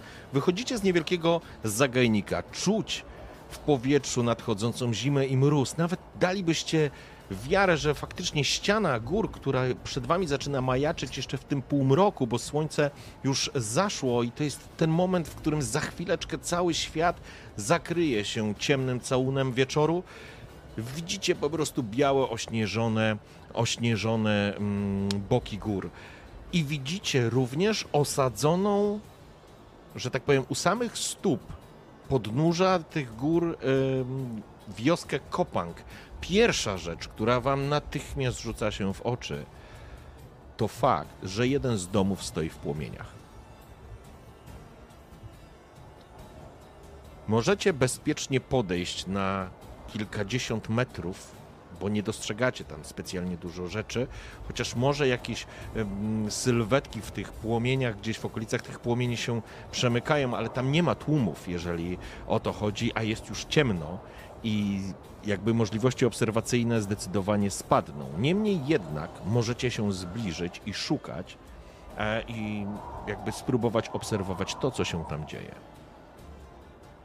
No ja zdecydowanie bym podszedł, y, y, bo chciałbym zobaczyć po prostu, co, no, co się dzieje, czy, czy tam ludzie coś próbują gasić, czy może to oni podpalili ten dom, no jaka jest sytuacja. Torgocie, podejdźmy bliżej, zobaczmy, co dzieje się, co dzieje się wokół tego domu. Jak, jeszcze zapytam tylko, która jest tak plus minus godzina, jak my tam jesteśmy? Wiesz co, już zapadło, zapadł, zapada zmierzch, słońce już zaszło, więc e, nadchodzi wieczór. To jeżeli miałbym to jakoś określić, to powiedzmy gdzieś koło godziny 18-19, e, ale to mamy październik, więc jakby szybko zapada zmrok. Dobra. Torgot, nic nie mówiąc, tak naprawdę od razu kieruje głowę w kierunku e, tego wielkiego ogniska, źródła e, światła. Po kilku krokach, jakie udało nam się prze, przebyć, Torgot zaczepia, tak może delikatnie łapie ramię jednego z przechodniów, który zdecydowanym takim krokiem e, idzie w zupełnie przeciwną stronę, w przeciwnym kierunku i mm, e, tak spod łba zadaje pytanie, czyj to dom? Ale komu? Jakiemuś mm, człowiekowi, który po prostu przechodzi. to zanim dojdziecie, żeby z kimś porozmawiać, e, musicie się zbliżyć. Huk e, płonącego ognia jest coraz mocniejszy i zdecydowanie do was e, to dociera. Niemniej jednak słyszycie wraz e, z tym hukiem zawodzenie i płacz ludzi. Im bardziej się zbliżacie do tego pierwszego poziomu miasteczka, bo to się po prostu ra- wraz z drogą, która pnie się ku górze, rozpościera się całe A ten kopa. dom na którym poziomie się pali? Na samym to? dole, na samym dole. Dostrzegacie Aha. pękatą, przysadzisto, pękaty, przysadzisty budynek karczmy, e, który, który jest w centralnym miejscu nieopodal strumienia, kilka innych budynków i jeden z nich po prostu się pali. Kiedy zbliżacie się bardziej, jest już wieczór, dostrzegacie dwie osoby, które ewidentnie wyglądają jak, jak wojownicy, mają zresztą w rękach obnażoną broń e, wrzeszczą na tych ludzi, którzy tam są i dostrzegacie mężczyznę w dybach, który jest na środku. A Właściwie to nie są dyby, tylko zauważacie, że to jest ten, mm, to nie jest orczyk, nie pamiętam jak się nazywa ten element, który się na woły nakłada do e, drewniany, który, który, który, Homonto. żeby one ciągnęły. Homonto, to nie jest homonto, ale wiecie o co chodzi, ma przywiązane ręce, Mhm. klęczy, ma głowę opuszczoną. Widzicie z tej odległości, że jego plecy są nagie, po, e, po, poznaczone śladami, krwawymi śladami. Jeden z mężczyzn coś do niego wrzeszczy i to teraz do was dochodzi. Gdzie są recepty? Gadaj psie! Ktoś płacze. Jarzmo, dziękuję. To się nazywa jarzmo. Dziękuję, dokładnie tak. W tym momencie zwracam się do Torgota i mówię: Chyba Lugos nas wyprzedził. Spalimy Rozumiem. całą waszą cholerną wieś. Gdzie są recepty? Gadajcie! Słychać zawodzenie ludzi i płacz kobiet oraz prośby mieszkańców o to, żeby mogli przeżyć. Rozumiem, że tam ci ludzie jakby odnoszą się z tą swoją nienawiścią, tak? E, Oj, Atakują tych ludzi? Tak, Zdecydowanie. tak, tak, to znaczy traktują ich po prostu jak zwierzęta. Ewidentnie dostrzegasz, są to wojownicy klanu Drummond, z pewnością. Uzbrojeni w lekkie zbroje, trzymają w rękach topory, jakąś nachajkę, mają na głowie hełm. Przynajmniej widzisz dwóch. Teraz jak obserwujesz, ty Torgot, twój, twój wzrok jest całkiem e, dobry, chociaż jest ciemno, więc jesteś przekonany, że nie wszystko dostrzegasz, ale tutaj na dole, na placu są zebrani ludzie i widzisz, że chyba są wszyscy zebrani e, w karczmie. I tam też stoją e, dwóch strażników, widzisz przy samej karczmie, dwóch oprawców na środku i nie dostrzegasz więcej żołnierzy z klanu Drummond. I rzucając tylko okiem, dostrzegasz, że nazwijmy te górne piętra, bo to nie są piętra, po prostu droga się pnie i na wyższym, na wyższym poziomie te budynki, tam ludzi raczej nie ma. Raczej wszyscy Jan- mieszkańcy Kopang zostali zepchnięci na dół. Jan widząc, e, widząc, że Torgot jakby, no widać, że więcej widzi niż rozumie z tej sytuacji, odzywa się pośpiesznie do niego. Mówi, Torgot, to nie jest zwykły pożar. Ludzie Lugosa już tu są. Próbują wyciągnąć informacje od mieszkańców, gdzie znajdują się receptury. Musimy wrócić się po resztę i opracować jakiś plan. Sami nie damy tutaj rady. Bo rozmowa z karczmarzem raczej nie będzie w tym momencie możliwa. Torgot faktycznie e, patrzy się na całą tę scenę, e, jak jeden ze strażników krzyczy na ludzi, drugi strażnik krzyczy na faceta zakutego w dyby. Niewiele z tego rozumie, jednak to już jest ta, te- ten moment, ta sytuacja, kiedy jest w pełni gotowy do tego, żeby, e, żeby no, może obronić, może jakby poskromić tych, tych wojowników, którzy tam są.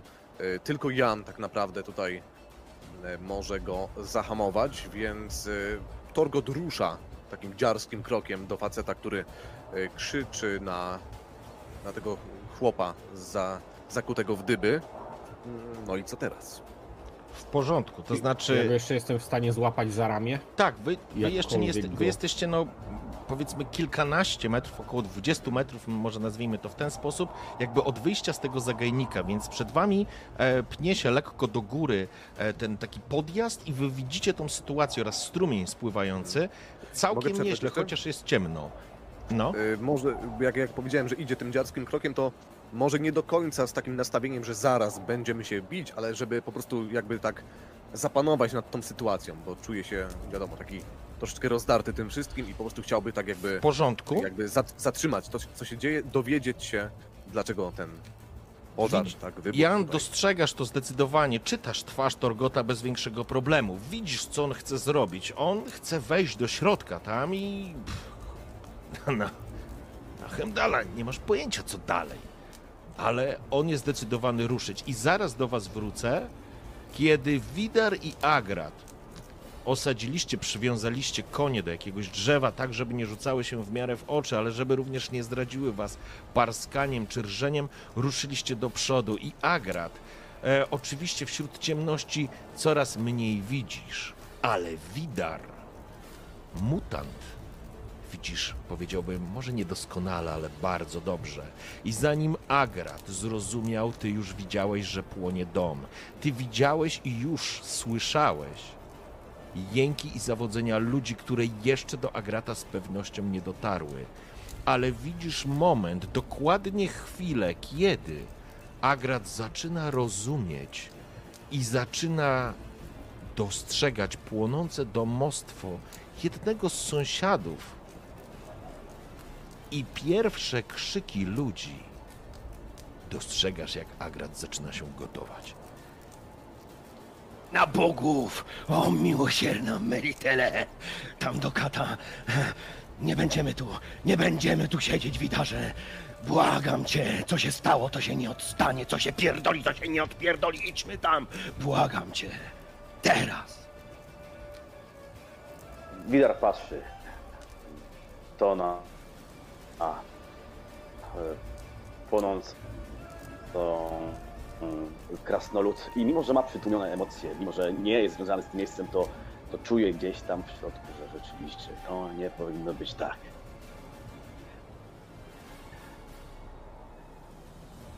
Patrzy. Przerywa cię teraz? Nic nie słychać za bardzo. Da.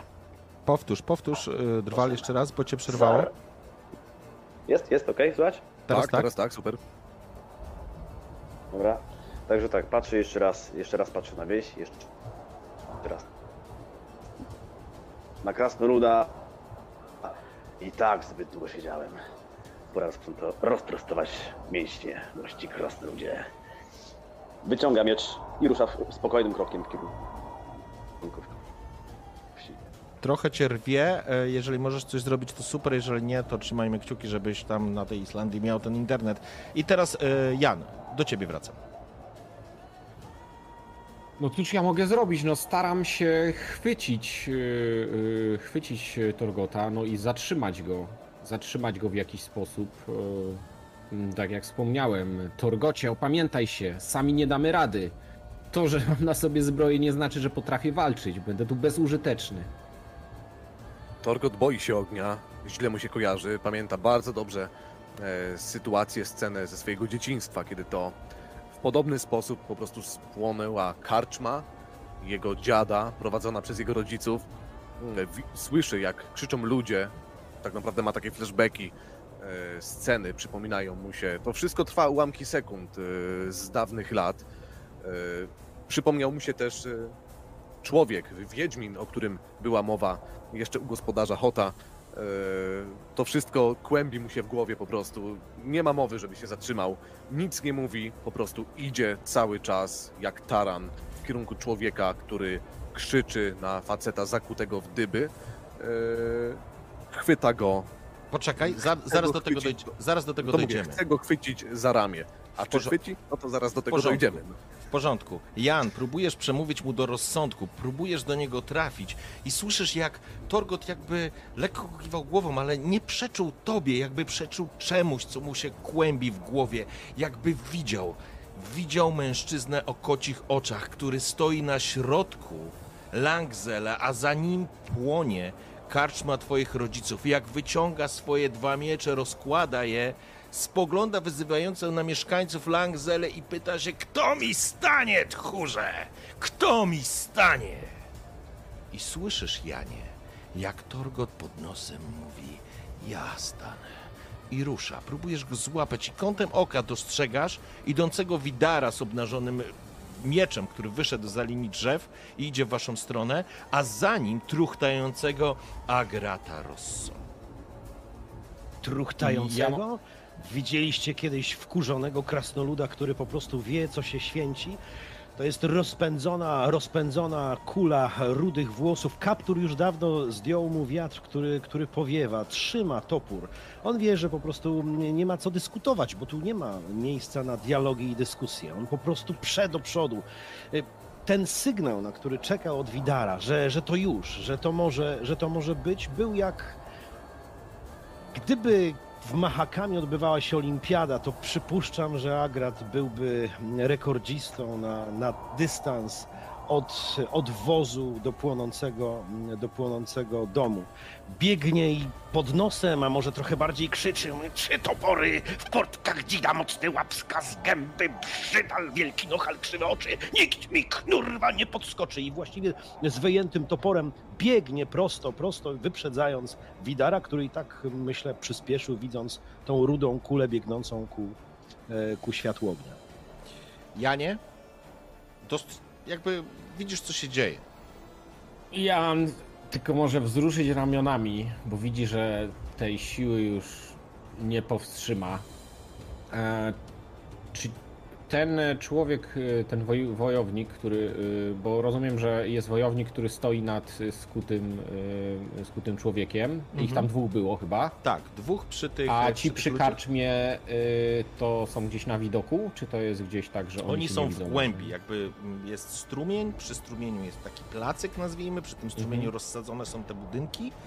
Jakby na tym placyku dzieje się ta sytuacja z tymi dwoma gośćmi oraz tym e, człowiekiem, który ma na sobie e, jarzmo e, i klęczy, e, natomiast za nimi jest karczma obstawiona dwoma strażnikami. Także widzicie na tą chwilę czterech strażników i Torgot ruszył. Obok niego właściwie zaraz e, dobiega, że tak powiem, Agrat i szybkim kocim ruchem, e, kocimi ruchami dosłownie, miękko na stopach przemyka Widar, ale absolutnie nie ustępuje mu szybkością. Janie, co robisz?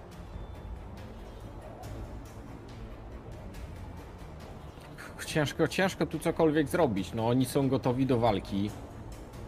E, Jan wolałby najpierw porozmawiać.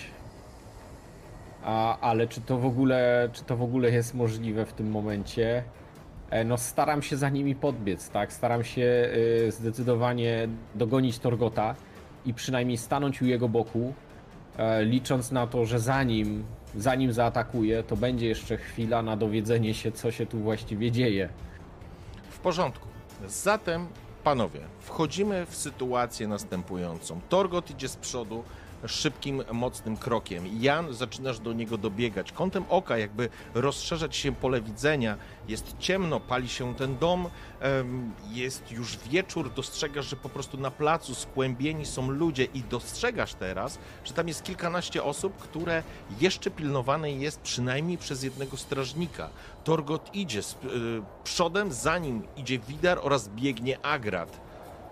Jesteś troszeczkę z boku, jesteś nie w pierwszej linii, kiedy Torgot wchodzi w ten promień światła, który rzuca palący się dom. Nagle jeden ze strażników, który stał przy karczmie trochę dalej. Hola! Kim jesteście? Co to za broń? I to wystarcza, żeby mężczyźni, którzy stoją na placu, natychmiast zwrócili na was swoją uwagę.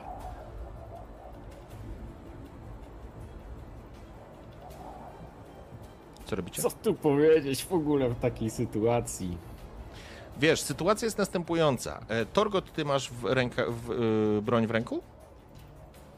Nie, nie, nie. Jak powiedziałem, Torgot jest gotów do walki, ale on tam idzie po prostu, żeby jakby zapanować nad sytuacją. Raczej chodzi właśnie o to, żeby to ogarnąć, bo jak mówiliśmy, on nie rozumie, co tam się za bardzo dzieje. Widzi, że e, ludzie są chyba po jego stronie, że, że, że jest tam podział. Strażnicy, tak, ci ludzie Lugosa e, i, i ludzie, mieszkańcy, więc, więc wie, że ra, razem z mieszkańcami mają wspólnego wroga.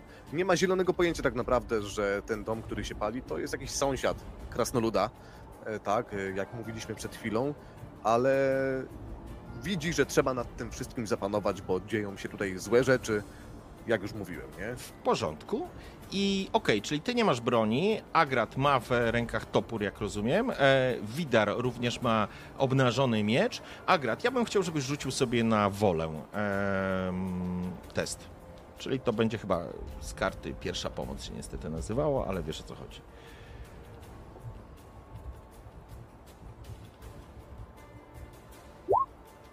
W porządku. Co się dzieje? Torgocie, chciałeś w ogóle zacząć. Nie? Na zasadzie, że chciałeś po prostu. Nie, nie miałeś w rękach broni. Jan biegł, dobiegał do ciebie, licząc, że. Licząc, że może się uda w ogóle coś powiedzieć. Usłyszeliście hasło, kim jesteście, strażnicy się na was obrócili, i w tym momencie, Agracie, dostrzegasz, jak w płomieniach, w blasku płonącego domu twojego sąsiada, właściwie sąsiada Bjorndolfa, widzisz, że mężczyzna, który klęczy i jest umęczony, to jest Bjorndolf. Czujesz, jak coś w tobie pęka. Pęka absolutnie. E, Tak naprawdę Agrat zatrzymałby się jeszcze, bo widzi, że jego kamraci kątem oka dostrzega, że nie do końca rozumieją całą sytuację.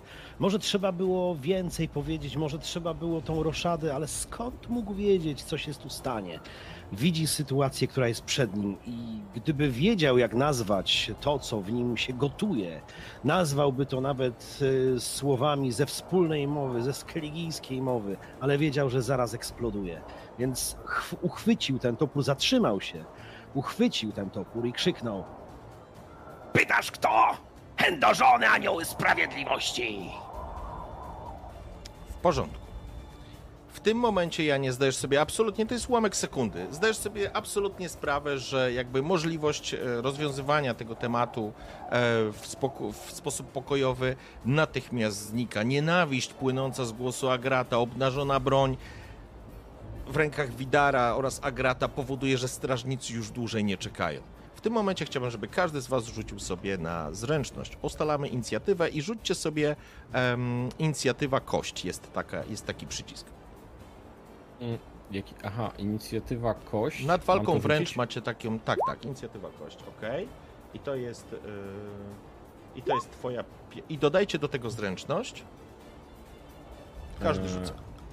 Zręczność. Aha, Z to karty. ja mam dwa, czyli mam 7. Minus 1, z, z, Dokładnie, za zbroję minus jeden. to ja 6 wpisuję, tyle mam. Okej, dalej. Kto teraz? Ja mam pięć. pomocy. E, Drwal. Agrat ma 5. U mnie jest łącznie 12. Dobrze, drwal jest 12 i ja sobie. I teraz ja rzucę. potrzebuję pomocy.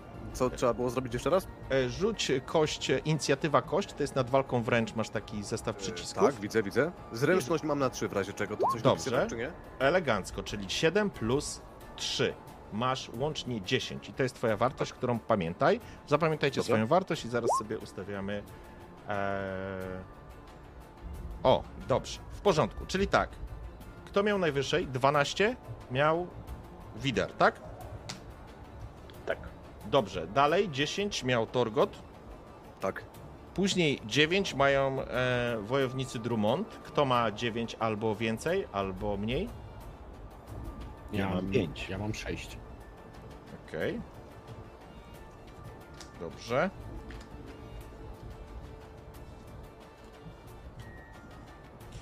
Porządku. Czyli Agrat, jesteś ostatni, Jan, jesteś przedostatni. Czyli przed zaczyna Widar, później Torgot, później wojownicy Drummond i później Jan i Agrat. W porządku, no. Um, Widar tak naprawdę myślał, że, że po prostu uda się, uda się może nieco, nieco zastraszyć strażników, nieco na nich wpłynąć e, na początku, ale kiedy tylko zauważył, jak Agrat rzuca się praktycznie w szale bojowym do walki, uznał, że nie ma co już, e, nie ma co już tutaj zachować się delikatnie. E, Niemniej, niemniej miał, miał świadomość tego, że, że tak naprawdę powinni oni zasięgnąć języka, naprawdę dobrze Nie masz czasu filozofować, panie e, Widar. Tak? Aha, myślałem, To że już-. Wiedźmin ma czas. To już dochodzisz do, dochodzimy do, do, do spięcia, więc e, jesteś W takim razie pierwszy. inaczej. W takim razie inaczej. Widar doskonale widzi, co się święci, zauważył pierwszy, co się dzieje, jako że jest szybszy, jest więcej, widzi, jest w ogóle, no, dzięki swoim mutacjom, po prostu pierwszy rusza do ataku. Ilu mam naprzeciwko sobie st- strażników? Ilu ich? Już ci mówię, masz e, dwóch przeciwników od razu jakby przed tobą na środku. Zanim e, obok e, tych dwóch mężczyzn jest e, klęczący w, w, w tych nazwijmy to dybach jeden z, z mieszkańców wsi. Później z jakieś 10 czy 15 metrów dalej przy samej karczmie znajduje się dwóch strażników i po lewej stronie placu jakiś od tego centrum, gdzie jest e, mężczyzna e, klęczący, też jakieś 10-12 metrów znajduje się kilku mieszkańców e, Kopang i tam jest również strażnik. Łącznie widzicie pięciu strażników, którzy są na placu. Więc najbliżej możesz doskoczyć do tego, który stoi przy, który stoi przy, przy klęczącym, ty tego nie wiesz, ale Bjorndolfie, czyli karczmarzu jednooki. Mogę tylko zapytać, ten Bio, Bjorn Dolf to rozumiem jakiś towarzysz naszego krasnoluda. To nie Najprawdopodobniej tak, Dobra. on, on musiał go Dobra. poznać. Ale my nie? o tym nie wiemy, bo on nam Nie, o tym nie, powiedział. absolutnie, nie, nie, nie. Widząc pięciu na jednego, Wider uznał, że hmm, wciąż mam przewagę. Postanowił załatwić to szybko, sprawnie e, i, i niestety boleśnie, więc po prostu e, jak najszybciej, jak najszybciej ciął pierwszego strażnika. E, jako, że wykorzystał po prostu moment zaskoczenia, więc ciął go praktycznie po nogach, nie tak, żeby go zabić, po nogach, gdyż wiedział, że tym go po prostu unieszkodliwi. Po czym gdy już to cięcie e, się, mam nadzieję, uda, to ruszy w kierunku kolejnego. Dobrze, Widar, czyli wykorzystujesz swoją szybką akcję, żeby doskoczyć do przeciwnika.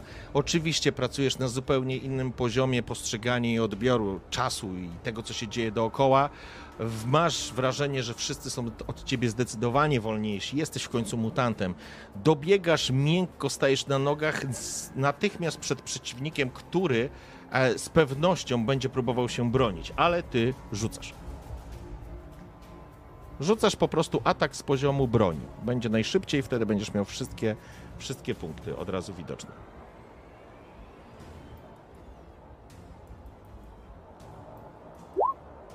No i weszło. W porządku. Rzucasz. em, masz dwa sukcesy, czyli na pewno udało ci się trafić i masz dodatkowy sukces, który możesz wykonać, wykorzystać albo na dodatkowe obrażenia, albo na manewr, na przykład rozbrojenia, albo przyjmijmy to, wiesz, wywrócenia przeciwnika, albo coś takiego, nie? Mężczyzna, widząc to, że do niego po prostu dobiegasz, zasłania się e, toporem i e, próbuje się, krótko mówiąc, e, bronić. Wykorzystam e, mój dodatkowy sukces na to, żeby po prostu przeciwnika Okej. rozbroić i unieszkodliwić. W, porzo- mimo w, po- w porządku? to po Poczekaj. prostu tak. Czyli co, Nie próbujesz chcę, go, nie chcę go rozpadać jak świni, tylko po prostu chcę, chcę go uszkodzić na tyle, żeby nie mógł już z, wal- z nami walczyć. Dobrze, w porządku. W takim razie zamachnąłeś się cięcie błyskawiczne w jego stronę, natomiast mężczyzna, który jest wojownikiem klanu Drummond, nieraz walczył. Pomimo twojej potężnej szybkości, udaje mu się zastawić swoim toporem i sparować twoje uderzenie. Nie dostaje żadnych obrażeń, ale ty wykorzystujesz jego pozycję, w której on się teraz odsłonił, bo ty chcesz go rozbroić, tak? Czy chcesz go wywrócić? Rozbroić. W porządku. E, Zakładasz mu natychmiast dźwignię i wybijasz mu pod e, niesamowitym kątem broń z ręki. Ona po prostu w tym momencie upada. Torgot? Rozumiem, że Widar zaatakował. Tak, natychmiast. Tak, e, widzisz, że tego- doskoczył do jednego wojownika, do przeciwnika. którego ja szedłem, tak? Tak, ty możesz go atakować tego rozbrojonego lub e, tego, który jest obok. Oni są najbliżej, to znaczy w tej rundzie jesteś w stanie do nich dobiec. Możesz A poświęcić oni są obok na zasadzie, że ten drugi jest w stanie w tej rundzie nas też zaatakować, czy Zdecydowanie. Tych dwóch, którzy Mhm. są przy was, na pewno będą mogli was zaatakować. Jeżeli byś wykorzystał dwie swoje szybkie akcje, mógłbyś dobiec do tego, który znajduje się albo przy ludziach, albo przy karczmie. Albo po prostu dobiec i ciąć e, tego jednego z dwóch, którzy są najbliżej was. Myślę, że zaatakuje tego, mm, którzy są najbliżej nas. Jeżeli już jeden jest obezwładniony, fajnie byłoby tutaj e, tę pozycję, którą mamy, tak, e, no wiadomo, e, polepszyć, żebyśmy nie mieli obok siebie żadnego przeciwnika, W więc porządku. jako, że nie mam topora w rękach, cały czas szedłem z tą nadzieją taką, że to oni pierwsi wyciągną broń, e, to chyba muszę spalić jedną akcję, żeby Tak. wyjąć mój topór, tak? Dokładnie. Czyli jedna szybka akcja. W Co porządku. mogę zrobić z drugą szybką akcją? Czy To znaczy, mo- nie, atak, będziesz, czy- ponieważ ty podchodziłeś, i jakby ty byłeś na, na, na wyciągnięcie ręki, bo wy weszliście w ten Tak, ogień tak, bardzo blisko. To jest bardzo blisko, więc ty wyciągasz topór i będziesz mógł zaatakować, ale będziesz mógł zaatakować w tym momencie, w związku z tym, tylko tego, którego rozbroił Widar.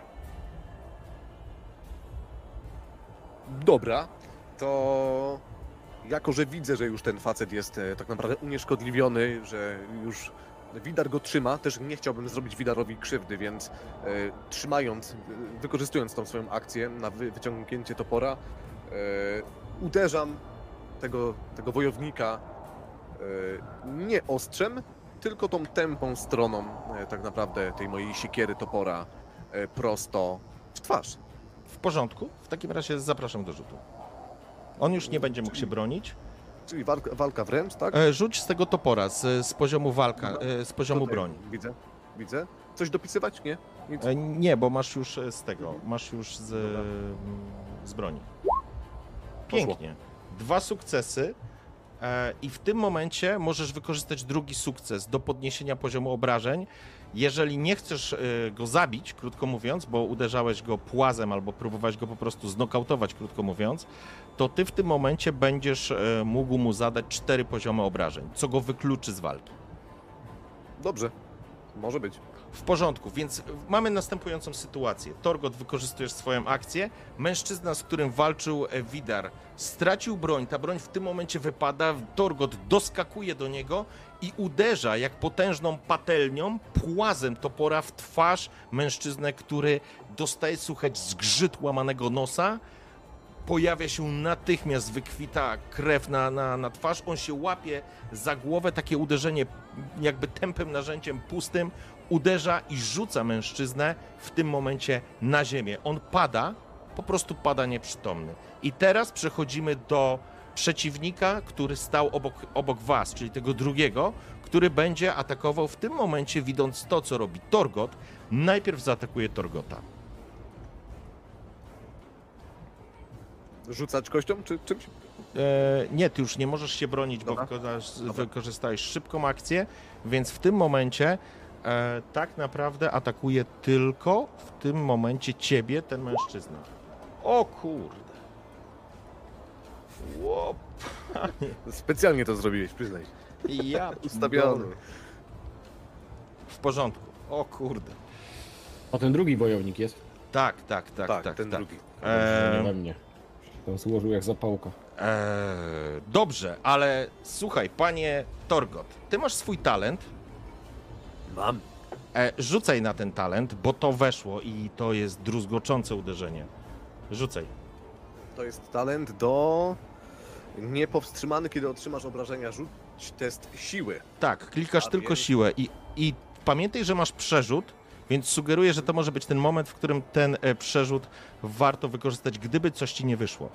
Dobra, jak kliknąć siłę, bo tutaj E, wiesz co? E, to rzuć po prostu. Jest, To siła jest rzuć. tylko zaznaczona jako cyferka.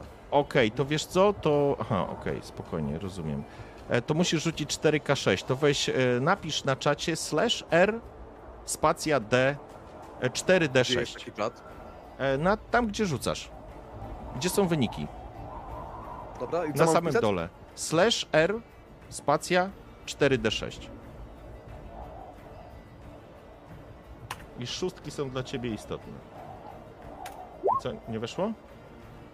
Rzuciłeś trzy, jeszcze jedną. Dobra, Rzuć po prostu 1K6 i zobaczymy. 1K6, wyszło.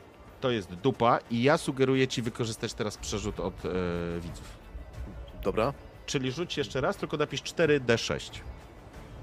4.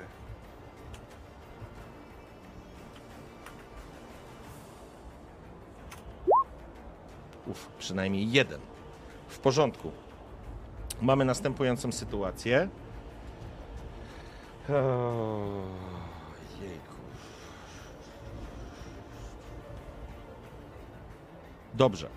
E, mężczyzna robi następujący ruch. E, wojownik z klanu Drummond doskakuje do ciebie ze swoim toporem, uderza cię z całej siły na wysokość gdzieś ramienia, barku. Czujesz uderzenie, które jest potężne, które jest potężne i zwala ci właściwie z nóg, ale widzisz, że również zwala ci z nóg, dlatego że on w ciebie, ciebie również taranuje, uderzając bokiem, po prostu wywracając cię na ziemię. E, panie, e, panie Torgot, to masz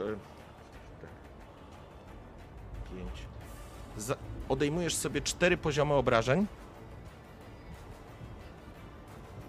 Zadajesz sobie, Czyli przepraszam, zdrowie, tak. zdrowie daje na jeden, dobra? z- zostawiasz sobie zdrowie na jeden, wywracasz się, dodajesz Mhm. sobie poziom adrenaliny, czyli, czyli tak, kość adrenaliny sobie zaznaczasz i widzicie następującą sytuację, e, jak kolejni, e, jak kolejni strażnicy od e, karczmy biegną w waszą stronę. I mężczyzna, który stał przy ludziach, próbuje ich w jakiś sposób powstrzymać, więc on się stamtąd nie rusza. I teraz jest ruch Jana. No to mamy przypał, nie? Widzisz Czy tą ja mogę sytuację. coś zrobić poza walką? To znaczy, czy ja mogę coś krzyknąć do ludzi? Słuchaj, możesz spróbować przekonać ludzi do tego, żeby wam pomogli. No bo właśnie, właśnie tak sobie pomyślałem, że to chyba może być jedyny, jedyna skuteczna rzecz, jaką Jan e, w tym momencie może zrobić. E, Bo o ile potrafi trzymać miecz i ma na sobie skórzaną zbroję, to marne szanse. Widząc uderzenie, jakie, jakie Torgot na siebie przyjął, to, to wie, że jego ataki na nic się tutaj zdają. Dlatego odwraca się. E, Czy ja wiem, to jest Kopang, tak? Czy ja Tak. wiem, z jakiego klanu jest ta wioska? Drummond, jesteście cały czas To na ziemiach Drummond. Drummond. Tak. No, oni swoich jadą.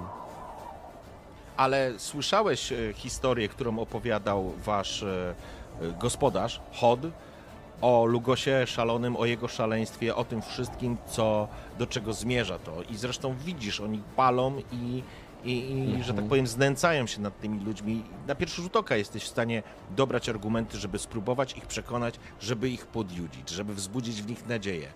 No, panie Janie, to będzie bardzo ważny rzut, bo... No to ja może najpierw rzucę, a później powiem, co krzyknę, w zależności od tego, co wyjdzie.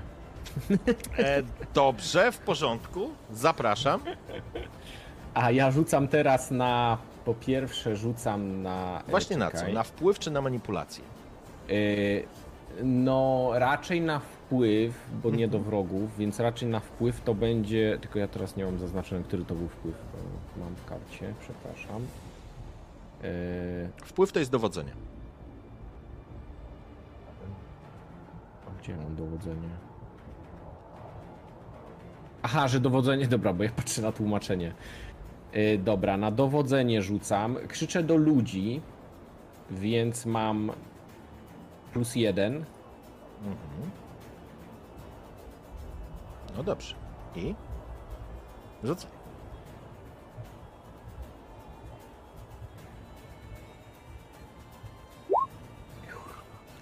Czas na przerzut.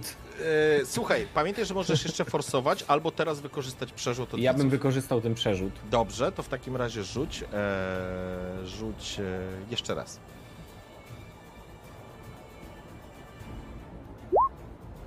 Dwa sukcesy. Dobrze, co chcesz osiągnąć? Y, Ja mogę osiągnąć, żeby. y, Czekaj, tam było, Jakie jest żeby. twoja On... intencja? Znaczy, ja bym chciał ich zagrzać do walki, żeby się zbuntowali. Zapraszam. Co chcesz im powiedzieć? No więc ja krzyczę, y, odwracam się w stronę e, tej grupki, no bo ona jest Mhm. najbliżej nas. Ech, ja bym mógł do nich krzyknąć. Chwila, sekunda. Jeżeli, jeżeli masz kłopot z tym, to po prostu powiedz, jaka jest twoja intencja i co. Nie, ja bym do nich krzyknął, że co będziecie dawać się tej szalonej kurwie tak poniewierać? Okej. W porządku. Może żeby złapali tych wojowników czy coś, popchnęli, nie wiem. No ja myślę, że to powinno do nich, liczę na to, że to do nich przemówi. Dobrze. Bo oni stoją Janie, przy tych ludziach, nie? e, Janie, e, podjudzasz, że tak powiem, wpływasz na tych ludzi całym, całym swoim szarlataństwem i, i zaczynasz e, wywrzesz, wywrzaskiwać obelgi w stronę Lugosa Szalonego, tego, co on zrobi z ich żonami, matkami, córkami i tym, z czym się, że tak powiem, zakończy kopang i jest to ta chwila, w której słyszycie, unosi się to po prostu w powietrzu i dostrzegasz, jak ludzie, którzy stoją pod tym jarzmem e, tego jednego strażnika, spoglądają się na ciebie i widzisz, jak w ich oczach budzi się, budzi się opór, budzi się sprzeciw, budzi się chęć powiedzenia nie. I dostrzegasz, jak ten strażnik, który tam stał, obraca się na ciebie, coś próbuje powiedzieć, obraca się w stronę y, ludzi i w tym momencie ręce wystrzeliwują w niego, po prostu unieszkodliwiają go, u, u, unieruchamiają go. Mężczyzna jeden łapie za, za ramię, drugi uderza go, że tak powiem, z byka wywracając na ziemię. I to jest efekt, który osiągnął Jan. I teraz Agrat. Agrat biegnie cały, cały czas w kierunku, w kierunku tych, którzy, którzy tam stoją. Widząc, co, co, co robi Jan, że zagrzewa tych ludzi, ludzi, których poznaje twarze, ludzi, których znam. Jeśli, jeśli to był hymn, jeśli e, to była pieśń do boju, którą w tej chwili wykonał Jan, to Agrat e, musi być tą pieczęcią, więc drze się w niebogłosy, biegnąc cały czas. To ja, Agrat, znacie mnie, dobrzy ludzie! Pomóżcie nam, przybyliśmy przerwać szaleństwo Lugosa. ale nie przerywa biegu i, i z wyciągniętym toporem biegnie prosto na e, stojącego strażnika. E, tak, najgorzej w tej, w tej sytuacji, najgorzej wygląda, mówiąc wprost, Torgot. Ponieważ dostał potężne uderzenie, które go zachwiało potężnym mężczyzną i, i, męż, i ten wojownik z klanu Drummond po prostu jego staranował, wywracając go na ziemię. Torgat, to, widzisz na twarzy Torgota ból, potężny ból. A rana zaczyna mu bardzo mocno krwawić, a futro, które ma na sobie, natychmiast nasiąka, nasiąka krwią. Wściekłość jego, na jego twarzy się maluje, ale to uderzenie było naprawdę druzgoczące. I do tego właśnie, do tego właśnie strażnika, który tak poharatał Torgota, e, doskakuje Agrat e, z toporem, z toporem w ręku. Oczywiście przy Torgocie, który, który przed chwilą tam stał i jest połowę, e, połowę niższy, a więc również niższy od tego strażnika, ale e, to, jakim szałem, jakim gniewem dopada tego strażnika z całym impetem, z krzykiem Mendo! Łachudro, oberwańcu, chędożony, czekaj ty! Może do ryja ci nie doskoczę, ale bez schylania jaja ci zmiażdżę. i trzyma rzeczywiście topór. Pewnie nie doskoczy mu rzeczywiście, żeby, żeby rozpłatać mu głowę, ale ale toporem jak najbardziej może tak zawinąć, że hmm, przedłuży mu nogi. w Zawijajcie, panie Agracie, zawijajcie zatem. Tak, żeż właśnie zrobię. Trzymajcie kciuki za krasnoluda. Jedyne miejsce, gdzie nie ma pancerza Szlak. pewnie, nie? O, Ale szlak. to nic, nic, nic, nic, nic. Możesz absolutnie, sforsować. absolutnie jestem w takim szale, że I teraz forsować. e, adrenalinę sobie dodaj i rzuć z adrenaliną.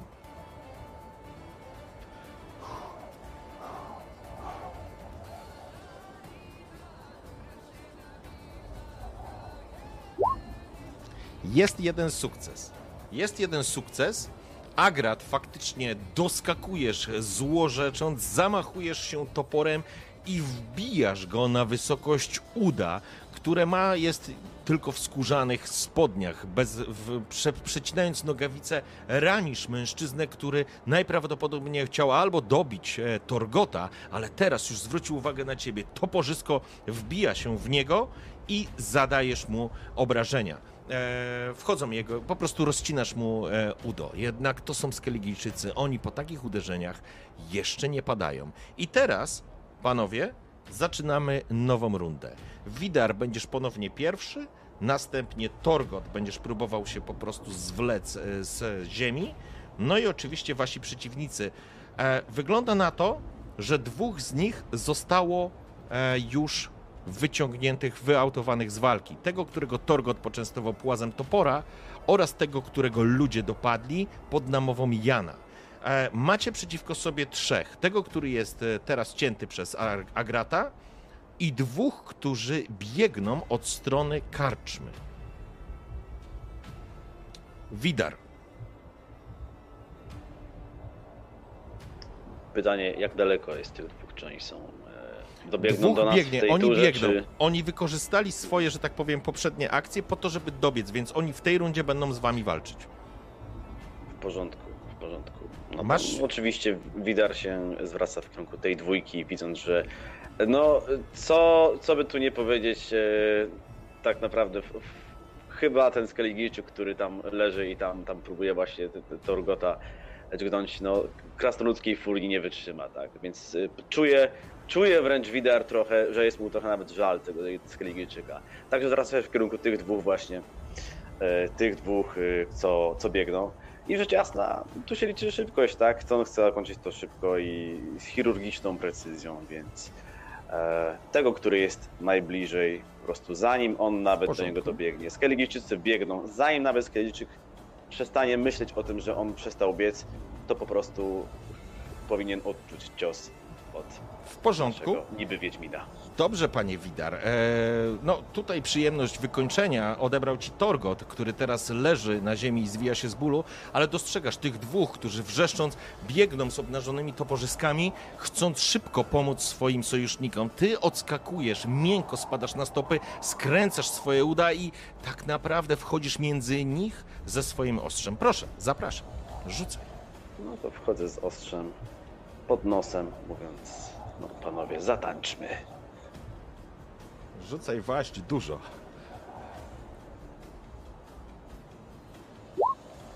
Tośmy Wow. potańczyli. pięknie. W porządku. Jeden z nich, a ponieważ jest to nowa runda, będzie próbował się rzecz jasna bronić. Pięknie, cudownie. Bardzo się cieszę. Nie udaje mu się. Jesteś szybki. Jesteś widia- widarze diabelnie szybki. Spośród jego lekkiej zbroi dostrzegasz miejsca, które nie są chronione. Dostrzegasz niewielką przestrzeń, jakby prze- pomiędzy kryzą a, delik- a metalowym hełmem, która odsłania szyję. E, ty jesteś w stanie, towarzyszu, zaba- zadać mu w tym momencie jednym uderzeniem dokładnie 5 punktów e, obrażeń. Możesz go zabić. Mi się znudziło już po prostu caskanie się z nimi. Chcę go załatwić. W porządku? Cięcie jest proste, szybkie, błyskawiczne i trafia między niechronione elementy zbroi. Szybko przeciągasz ostrzem i Skeligijczyk robi jeszcze kilka kroków, wrzeszcząc w szale i dopiero się orientuje, że krew zalewa mu gardło i spływa po torsie pod skórą. Zaczyna bulgotać i pada na kolana. I to jest moment, w którym widarze mężczyzna po prostu pada. Torgot, Masz jeszcze, widzę, że to- jedną rzecz. Pamiętaj o tym, że będziesz miał szybką akcję, żeby móc parować Tak. i skorzystać ze swojego talentu. Tak, tak. Torgot, To ty tak- leżysz tak na ziemi. jeszcze, To, to jest ta scena, to jest taka scena, jak macie w japońskich filmach, tak, albo w anime, że biegnie gościu, tak, e, ten samuraj za nim chowa miecz, tam z tamtego dopiero sika krew i tamten się rozpada na kawałki. Więc to, Ty jest, to jeszcze- jest ta scena. Ty jeszcze nie schowałeś miecza, ale jesteś gotowy do walki. Tak. Torgot, czujesz potężny ból, jakby ktoś się wgryzał w twoje ciało. Czujesz, jak pulsuje twoje, twoje napięte mięśnie. Widzisz mężczyznę nad sobą, który chciał cię dobić, ale nagle, nie wiadomo skąd, pojawiła się wielka, ruda, wściekła kula, która cięła go na wysokość uda, odwracając jego uwagę. Żeby wstać, musisz poświęcić swoją szybką akcję, ale będziesz mógł zadać cios, bo po prostu zgarniaj, wstając, opierasz się na stylisku potężnego drwalskiego topora. Dobra, to wykorzystuję akcję tą szybką, żeby wstać. Jęczysz, wrzeszczysz, zagryzasz zęby ze wściekłością. Czujesz, jak krew również e, cię, że tak powiem, zalewa, ale ze złości. Jesteś skligijskim berserkerem. Opierasz się na stylisku. Mężczyzna jest do ciebie odwrócony plecami. Jest zwrócony do Agrata. Będziesz miał z tego tytułu na pewno ułatwienie. Yy, No to jak już tak powstałem i mam szybki atak, to To znaczy masz atak. yy, ten facet, ten facet jest do mnie obrócony plecami, tak? Tak. Yy, Dalej jest, jak, nie On wiem, z jest bokiem, zagrożeniem, bo on To znaczy, w on nogę, zwrócił tak? swoją uwagę po prostu na Agrata. Z tego tytułu będziesz miał e, dodatkową kość do Mhm. trafienia Dobra. i on nie będzie mógł tego bronić. Więc Dobra. e, jako, że- jako, że topór tak naprawdę jestem w stanie trzymać teraz tylko w jednej ręce, to po prostu łapię ten topór jak naj bardziej na końcu te, tej, tej Mhm. rękojeści i wykonuję taki jakby, może nie Zamach. kołowrotek, ale taki zamach bardzo duży, Mhm. żeby Rozumiem. uderzyć ostrzem tego wojownika na wysokości szyi, tak żeby już się nie cackać, po prostu jestem w takim szale, e, w tym bólu, w tym wszystkim, taki berserkerski szał wręcz. E, Już widziałem też, że, że Wiedźmin usunął tak, z walki jednego, jednego z wojowników po prostu, staram się. Nie koloryzujmy, może nie obciąć głowy, Torgo, ale uśmiercić, uśmiercić totalnie Dajesz. wojownika. Masz No to- plus jeden do rzutu. Rzucę. Czyli po prostu klikam atak. Atak, ale masz plus jeden w tym okienku jeszcze wpisz. Czyli tylko jeden kliknąć, Jeden. nie plus, bez plusa. Dobra. Nie, jeden i powinno ci dołożyć kostkę. W porządku, masz jeden sukces, ale twoje obrażenia to są trzy punkty obrażeń, a Agrat trafił go już na poziomie uda. Chwytasz za stylisko, podnosisz się ze złością, czerwień zalewa cię całego, ale przede wszystkim twoje oczy zagryzasz, zęby wrzeszcząc chemdal, potężnie zamachujesz się styliskiem, a potężne drwalskie ostrze uderza mężczyznę w tył, właściwie w bok, na wysokość barku, na wysokość szyi.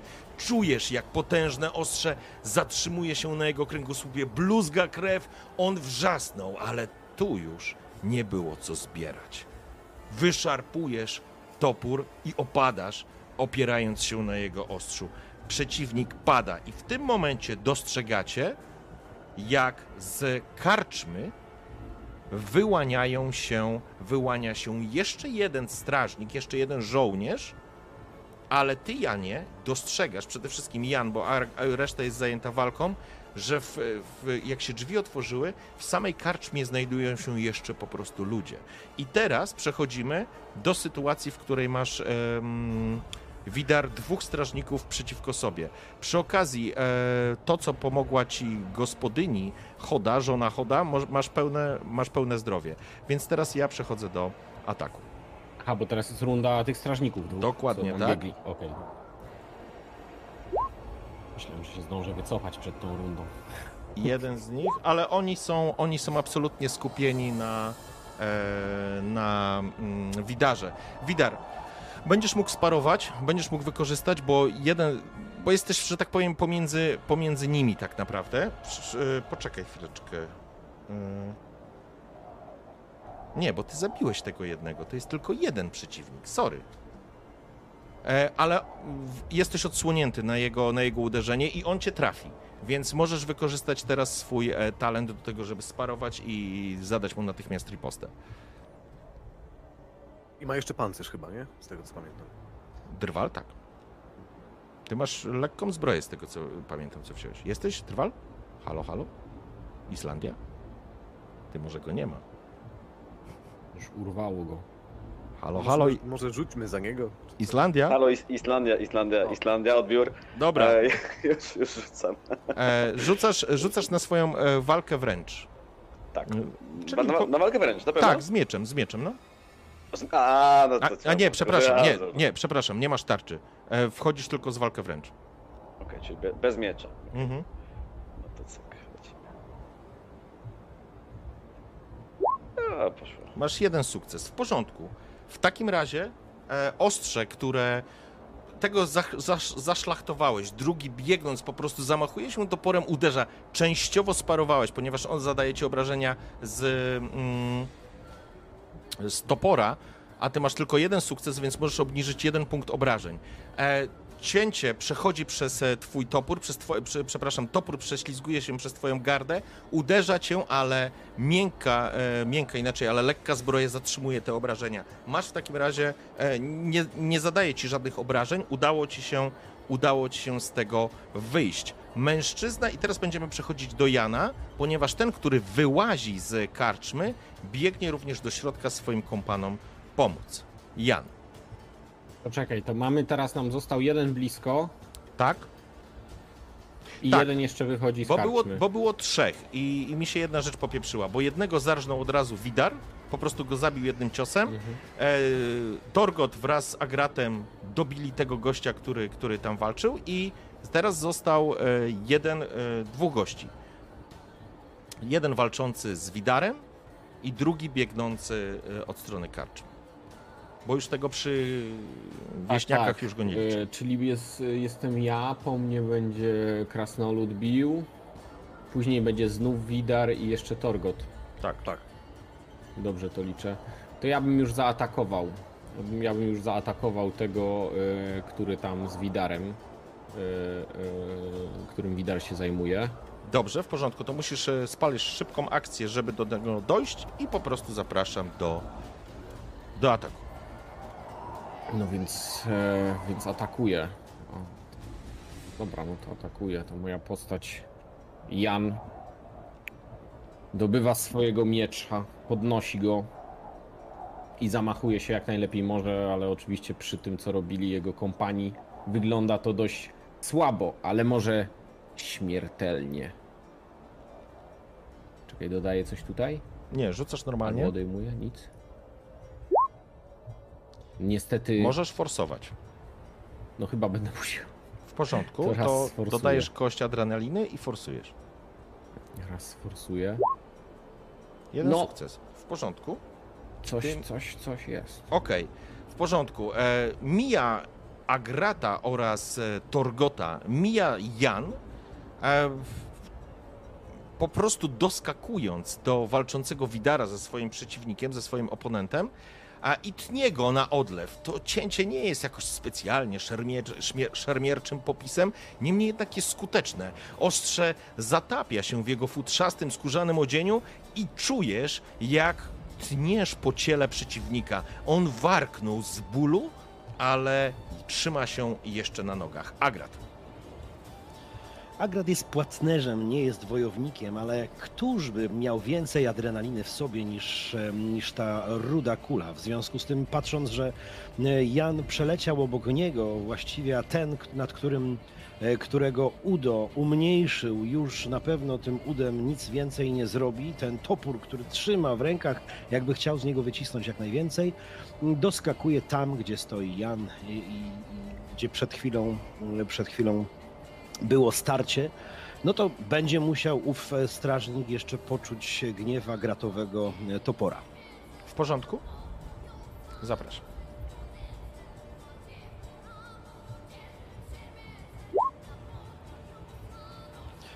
Absolutnie Możesz. Okej, dokładasz sobie dodatkową kość.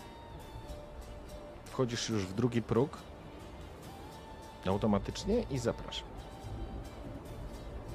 Masz chyba toporek, nie miecz, nie?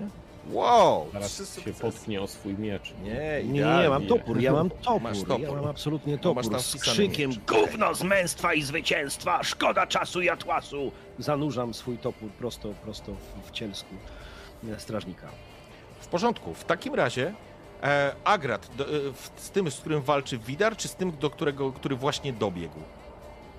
Z Z tym, z którym walczył Jan. Jan. E, Okej, A w porządku, czyli Jan miał i Widar i tak naprawdę wszyscy Tak, tak, tak. Jeden mam zapasem z tyłu. Mhm. w porządku, więc doskakujesz wrzeszcząc po swojemu jakąś rymowankę, zamachujesz się potężnie trzymając stylisko obu rącz i wrażasz go w przeciwnika na wysokość jego miednicy, jego bioder. Słychać jak topór miażdży te biodra i słyszycie jak pęka, pękają kości. Mężczyzna z krzykiem pada na ziemię i zalewa się natychmiast krwią. Mężczyzna pada, zostaje wam jeden, jedyny przeciwnik w tym momencie, który dobiegł e, z karczmy.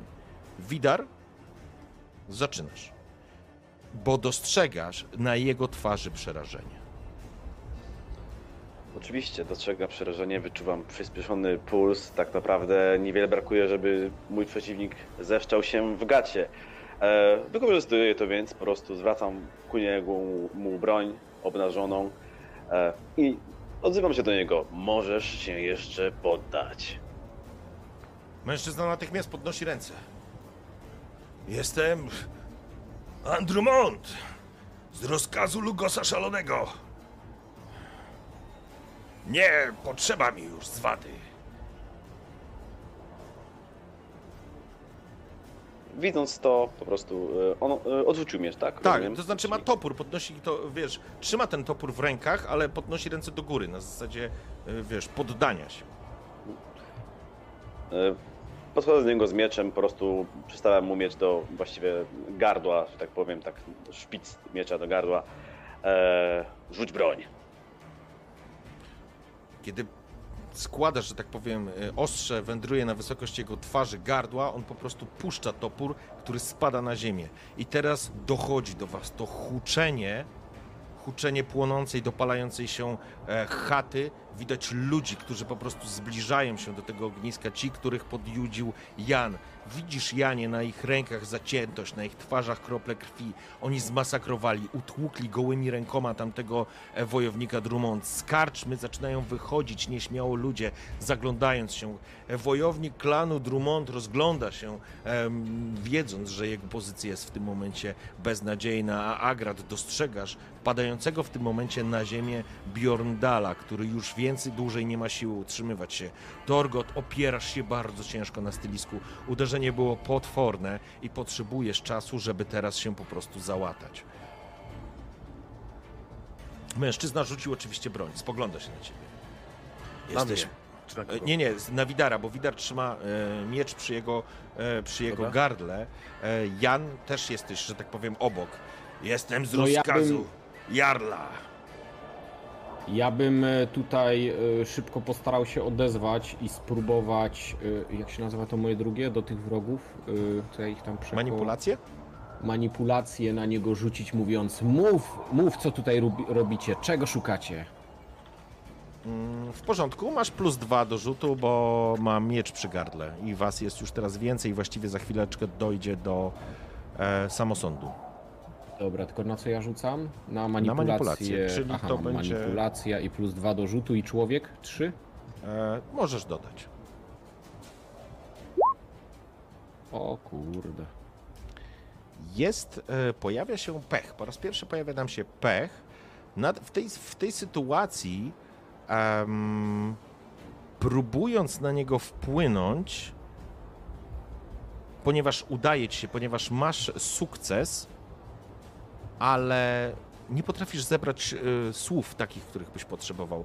E, zaczynasz coś do niego mówić zbyt mądrymi słowami, a nie jakoś przez przypadek może po prostu zaczynasz do niego gadać coś więcej niż, niż on jest w stanie zrozumieć. On teraz walczy o życie, a ty próbujesz z nim zagadywać. Mówi, jesteśmy tu z rozkazu Jarla. Lugos spali całą tą wiochę, jeżeli, jeżeli nic się, jeżeli nikt z nas nie wróci. Możemy to wszystko jeszcze jakoś załatwić. Co robicie? Teraz już weszliśmy z walki. Mężczyzna jest bezbronny. Macie tak naprawdę. Wiem, co się da, stało z Soul Shibą. Przepraszam, Janie. Wiem, co się stało. To jest Co zdecydowanie się lepsze. stało z moim pechem? Wiesz, co się stało z Twoim pechem? widzicie, jak ludzie, którzy podeszli, po prostu rzucają się na tego człowieka. Jak ktoś go łapie z tyłu za gardło. Po prostu jak ręce, które wyszły, ci, ci ludzie, którzy wyszli z karczmy, po prostu z tyłu go łapią, cofają go do siebie. On wrzeszczy, nie, Jarl was zabije! I nagle go ściągają do gleby. I rzucają na ziemię. Widar, mógłbyś zareagować, ale tych, musiałbyś po prostu ciąć tych mieszkańców wsi. Oni go wciągają jak taka masa, jak wielki potwór składający się z wielu rąk, głów i nóg i po prostu wrzucają go między siebie. A potem widzicie, jak do góry wznoszą się pięści uzbrojone w kamienie, w deski, w gwoździe, we wszystko, co mieli obok siebie. I ja zaczynają jeszcze padać zareagować? miarowo. Możesz, oczywiście. Ale oczywiście No nie właśnie, jesteś w stanie jest- powstrzymać tłumu, nie? To tylko tyle. Ale... Jasne, jasne, jak, naj, jak najbardziej, ale drę się w niebogłosy, bo tu jestem właściwie jedynym, e, no trudno powiedzieć człowiekiem, jestem nie ludziem, ale jestem postacią, którą, którą ta wieś zna. Więc e, krzyczę i drę się w niebogłosy. Ludzie! Dobrzy ludzie, to ja Agrat. Znacie mnie i, przyja- i przyjęliście jak swego. Zostawcie tego nędznika. Zostawcie, przybyliśmy tu po sprawiedliwość. Wiecie, że zginął Uwe. Ale to nie ja byłem. Okej, rzucasz to, to się jest totalny harmidor, totalny chaos. Torgot, ciężko oddychasz, już stoisz na nogach, utrzymasz się, będziesz potrzebował czasu. Widar, e, nie chciałeś ciąć ludzi. E, Agrat wokół e, ciebie coś próbował do nich przekazywać, ale chyba jedyną osobą, która zwróciła na to uwagę, krasnoludzie, to leżący Bjorndal, który widać jest, był torturowany, spogląda się na ciebie i chyba dostrzegasz na nim, delik- na jego twarzy delikatny uśmiech. Nie byliście w stanie powstrzymać tłumu, którego podburzył Jan wcześniej, a później, a później to już wola bogów. W tym momencie e, Widar tak naprawdę chyba po raz e, pierwszy w swoim, e, powiedzmy sobie, nowym, nowym wiedźmińskim życiu po raz pierwszy miał taką myśl, że widząc tych ludzi, widząc to, jak są właśnie oni szwargani tymi emocjami, jak to właściwie decyduje o tym, co oni robią, w tym momencie tak naprawdę ciężko to nazwać radością, ale po raz pierwszy odczuł może coś na na wzór takiej ponurej satysfakcji z tego, że nie jest tacy jak oni, że już nie jest tacy jak oni. Tak, to prawda. Patrzysz na to zupełnie z innego poziomu percepcji. Jak w zwolnionym tempie, klatka po klatce, te ręce tego tłumu, tej bestii, która się nazywa wzburzonym, podburzonym tłumem, którzy dokonują samosądu tu, na swojej ziemi, w obronie tego, co mogli utracić. Dostrzegasz ironię, jak bardzo prosto było wzniecić ten bunt.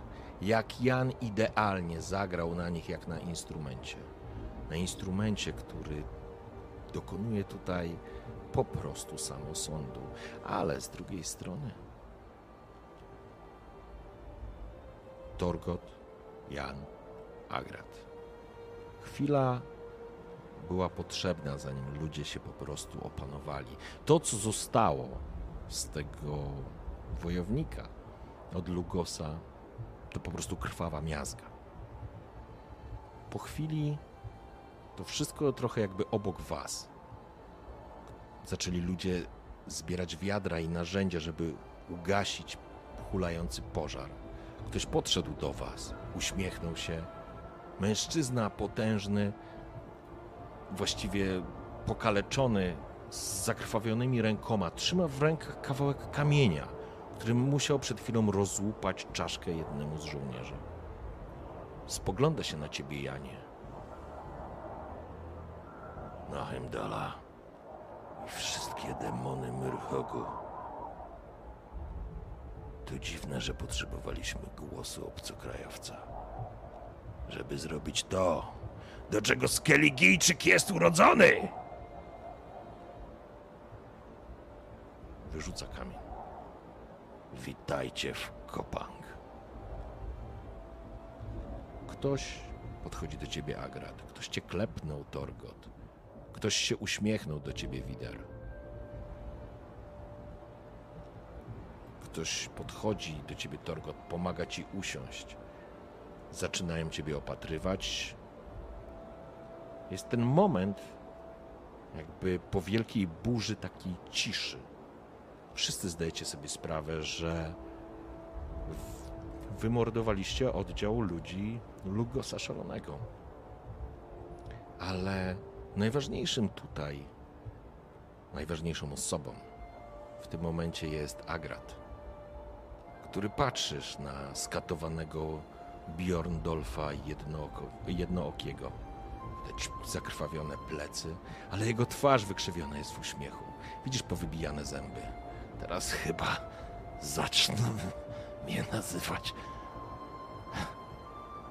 Bjorndolf Sepleniący. Agrat, wiedziałem, że wrócisz. Pomagasz Bjorndolf. Wiedziałem. I tu się zawahał. Nic nie wiedział. Jeszcze chwilę wcześniej nie wiedział, że kiedykolwiek tu wróci. Wiedziałem, że będzie nam dane się spotkać. Agrat czuł, mimo torturowania, że Bjorn, Bjorndolf trzyma go za rękę tak mocno, jak tylko się da. Trwali w takim uścisku dłuższą chwilę, a może to były sekundy tylko. Widział ludzi, których dobrze znał, którzy jak gdyby lekkim gestem mu się kłaniali na powitanie rozpoznawali w nim płatnerza, który naprawiał im zbroję, który robił różne drobne naprawy. Chciałby tyle powiedzieć i jednocześnie historia napisała się sama. Pierwszy etap tej historii napisał się sam. poklepał Bjorndolfa. I jak jeszcze chwilę wcześniej biegł oszalały w agresji, tak teraz patrzył, w jakim stanie są jego nowi przyjaciele. Że podnoszą się, że najgorzej wygląda ten, który, który jeszcze przed chwilą miał mu najbardziej pomóc. Torgot. Agrat podszedł do Torgota. Schylił się nad nim. Uklęknął. Spojrzał mu prosto w oczy. Jeżeli Torgot widzisz te oczy, to one mówią bardzo wiele. Przede wszystkim wiele wdzięczności. Czasem może te wierszyki i powiedzonka Agrata mogą was wkurzać, ale teraz Torgocie. Słyszysz całkiem niepewny głos Agrata. Nikt dziś nie umrze starym. Nie wiesz gdzie i kiedy i za co śmierci sidła dopadną twej biedy. Gratem strzał od toporów, od ognia i mieczy. Taki jest chędożony porządek wszech rzeczy.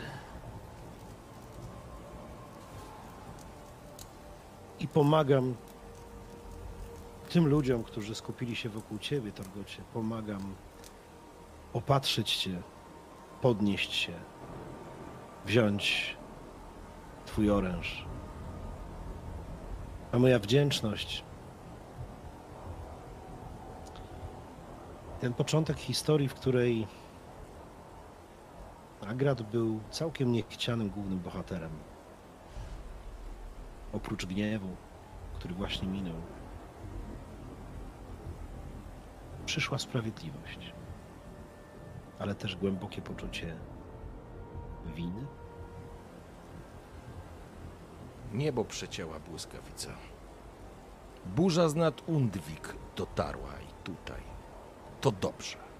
Pomoże dogasić pożar. Ludzie wam pomogli się zebrać, sobie pomogli się zebrać i trafiliście ostatecznie do karczmy Bjorndolfa Jednookiego. Mężczyznę, który opiera się teraz o jedną z ław ma na sobie masę bandaży. Torgot również siedzisz wciśnięty między, między ścianę a, a jakąś belkę podtrzymującą strop. Również masz na sobie nałożony opatrunek. Prowizoryczny, ale wystarczający. Widar i Jan już razem z Agratem znajdujecie się w samej karczmie. Obok was jest Bjorndolf. Zauważyłeś, Agracie, jego dzieci przeżyły, wszystko w porządku. Jest również jego żona, która się uśmiecha. Niepewnie, trochę ze strachem i z obawą, ale jest również mężczyzna, który nazywa się Ulfem. Ten, którego Jan poznał. Ten z tym kamieniem w ręku. Stawiają na stół dzban z piwa. Nie wiem, kim jesteście. Poza tobą, Agracie. Nie spodziewałem się, że Freja pozwoli mi jeszcze raz ciebie zobaczyć. Wybacz. Zwątpiłem w ciebie. Uwierzyłem brudnemu. Uwierzyłem w jego słowa, w słowa Torwalda, że ty za tym stoisz. Un również nie wróci już od Lugosa Szalonego. Bo ten tchórz uciekł. Uciekł razem z Ingun, swoją żoną. Prawdopodobnie ma to, czego szukali ludzie Lugosa. I na Freję. Mój stary żeglarski nos mówi, że po to samo przybyliście. Spogląda się na was. Patrzę mu prosto w oczy. Bo przecież. Przecież to on. To on wydał wyrok. Zwątpił? Nie, Un to jest starszy. Ulf, tak, który jest, tak, tak. jest mieszkańcem. Tak, tak, Ulf to jest. Mhm. Mylą mi się imiona, przepraszam. Spoko. Czyli Ulf to ten z kamieniem. Tak, Ulf to ten z kamieniem, którego podjudził Jan. Wygląda na takiego naturalnego, nowego lidera tej wsi, o ile, o ile Lugos nie spali całego tego sioła do gołej ziemi, bo wszyscy jesteście świadomi tego, co się tu wydarzyło. Spoglądam mu prosto w oczy i mówię: Nikt nie kocha ojczyzny dlatego, że jest wielka, lecz za to, że jest własna. A wyście pokazali, że ta ziemia jest wam szczególnie droga. I wiedz, że gdyby nie potężna Freja, nie wróciłbym tutaj. I nie tylko Freja, bo jak widzisz, moi całkiem nowi przyjaciele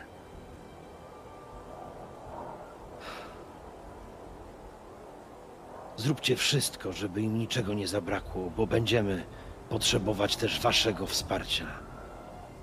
I spo- spojrzałem jednocześnie na tych, z którymi związało mnie jeszcze więcej niż do tej pory. Tak, Jeszcze Widar- bardziej. Mhm. Widar, Jan i Torgot. Mm, Słyszeliście tę rozmowę i jakby macie pełną świadomość, że jeżeli mężczyzna, który nazywa się Torwald, uciekł z tymi recepturami, to czas wam w drogę. Nie będziecie mieli zbyt dużo czasu. Tak więc Jan szybko odzywa się, e, mówiąc, e, mówiąc do wszystkich zebranych. To, co tutaj właśnie się wydarzyło, niechybnie dotrze do uszu Lugosa Szalonego. Pomóżcie nam, stańcie po naszej stronie, a może uda nam się z tego jakoś wyjść cało. Szukamy to są przedmioty, nie? Te, te, te... Wiesz co, szczerze mówiąc, nawet nie wiesz. E, Prawdopodobnie chodzi o jakieś receptury, które miał przy sobie ten kowal z Tordaru. No. Czyli to on się nazywał Torf, Torf, Torf, Torwald. Torwald, ten Tak, kowal. kowal, co uciekł. Który uciekł, nazywał się Torwald, tak. Dobra. Torwald ma coś, czego szukamy. Coś, co może nam pomóc. A i wam również. Powiedzcie nam to. Powiedzcie nam, gdzie, w którą stronę się udał. E, Powiedzcie nam, w którą stronę się udał. Bjorndorf spogląda się na ciebie. Musiał ruszyć w góry. Zaskoczyli nas. Kiedy doszło do, do tego wszystkiego, miał czas, żeby umknąć. Umknął jak tchórz. Umknął jak cholerny Feigingnem. Do góry do opuszczonej wieży. A stamtąd będzie próbował się przebić na przełęcz. Jak mu się uda, nie dopadniecie go. To nie jest zbyt bezpieczny i miły teren. Ale macie kogoś, kto może wam pomóc. Spogląda wymownie na Widara.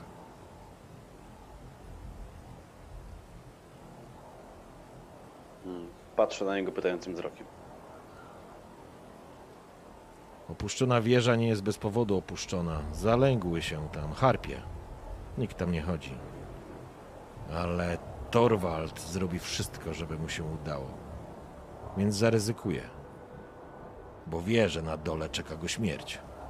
Jak nie z naszych rąk, to z rąk Lugosa Szalonego. Torgot może teraz? Jasne, Tak, oczywiście.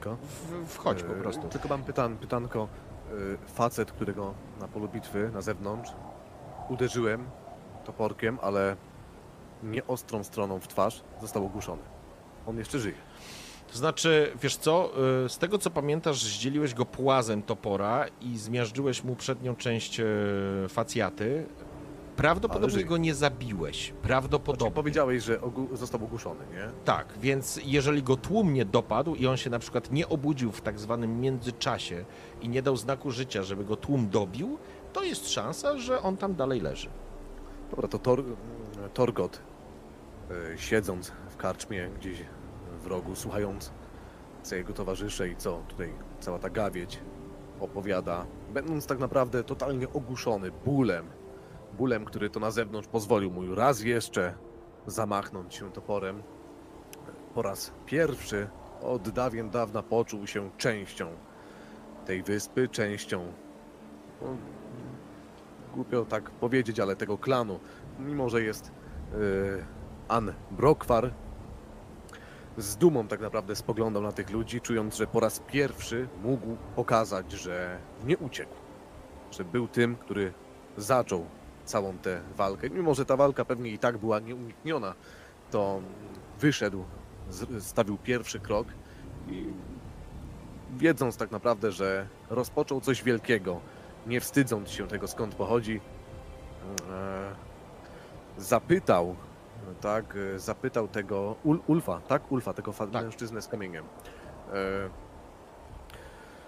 słuchaj, no, panie, mm, co się dzieje na zewnątrz? Tamten jeden z oprychów, którego zdzieliłem toporem, powinien jeszcze żyć. Mówicie tutaj o jakiejś wieży, harpiach, potworach. Nie wiem, czy jestem w stanie teraz tam się z wami udać, ale może by tak zabrać go tam ze sobą. Bo coś czuję, że nieuniknione będzie to, że się tam jednak koniec końców razem tutaj wszyscy wyprawimy. Ja tylko mechanicznie ci powiem, mm, działamy w, i to informacja do wszystkich. Mm, Macie pulę punktów życia, która odpowiada waszej sile.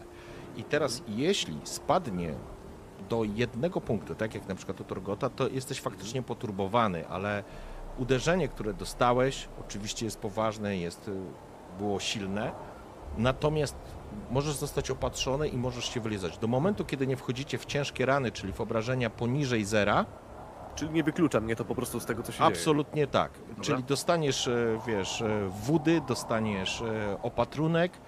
Będzie cię oczywiście, będziesz nadgryziony, że tak powiem, ale to nie jest tak, że jesteś wyłączony, musisz się położyć i zasnąć, nie? Bo ten facet, który uciekł z tymi rzeczami, rozumiem, że oni się znają z tymi wojownikami, z którymi walczy- walczyliśmy na zewnątrz, tak? Więc E, Najprawdopodobniej, to znaczy, nie, nie wiesz, nie masz pojęcia. Mm, nie wiesz. Ale to, tak po prostu pomyślałem, że jak są tam jakieś potwory, harpie i tak naprawdę nikt tamtędy nie chodzi, to moglibyśmy tam pójść, wypychając tego faceta może naprzód, dając mu jakąś taką szansę, żeby się wykazał, bo jak go tutaj zostawimy, to najpewniej jego życie bardzo szybko się skończy, patrząc na ten lincz, którego e, podjęła się tak wioska tutaj, ludzie, ta społeczność, ci ludzie przy karczmie, na jego koledze. Pytanie. Agrat widzi, Agrat widzi, że Torgot kombinuje coś, bo rzeczywiście no, nie, mogą nie znać tej całej wioski. Przecież nie znają tych ludzi. A ja obracam się wokół y, niegdysiejszych swoich kamratów, sąsiadów. Więc y, wstaję i w tej rozmowie zwracam się do Bjorndala i do. em, i, i, mówię: Wątpicie, że go dopadniemy? Torwalda? A czy dziki srają w lesie? Nogi z dupy powyrywam mu kolejno i jak sztachety płotu przed twoją karczmą tu postawię. Zaraz będziemy ruszać. A ty, a ty, Torwald, y, a ty, Torgot. Tak, a ty, Torgot, i podchodzę do ciebie. A ty się do wojaczki lepiej nie bierz. tak trochę wiedząc, wiedząc że, że, że za chwilę i tak y, pojedziemy razem, ale chcąc, chcąc trochę ostudzić jego emocje, jednocześnie patrzę na te rany. Ty lepiej osiądź gdzieś na stałe, służ na słońcu świńskie ryje, po wysuszeniu kroi na plastry sprzedawaj jako guziki do płaszczy. Ruszyć nam trzeba w góry. Widar i Jan. Widarze. Oj, Harpy Eee. mogą być. Mm, Już, już jestem, jestem. jestem. Eee, momencik. Harpie rzeczywiście mogą zatrzymać naszego uciekiniera, chyba że będzie mieć szczęście. Wtedy będzie trudniej go dogonić, pozwalą się nam na łby. Nie możemy mi trężyć. Ale i w tym momencie patrzę na y, tych przywódców y, tej wsi. Zdajecie sobie sprawę, że Szalony nie puści wam tego płazem.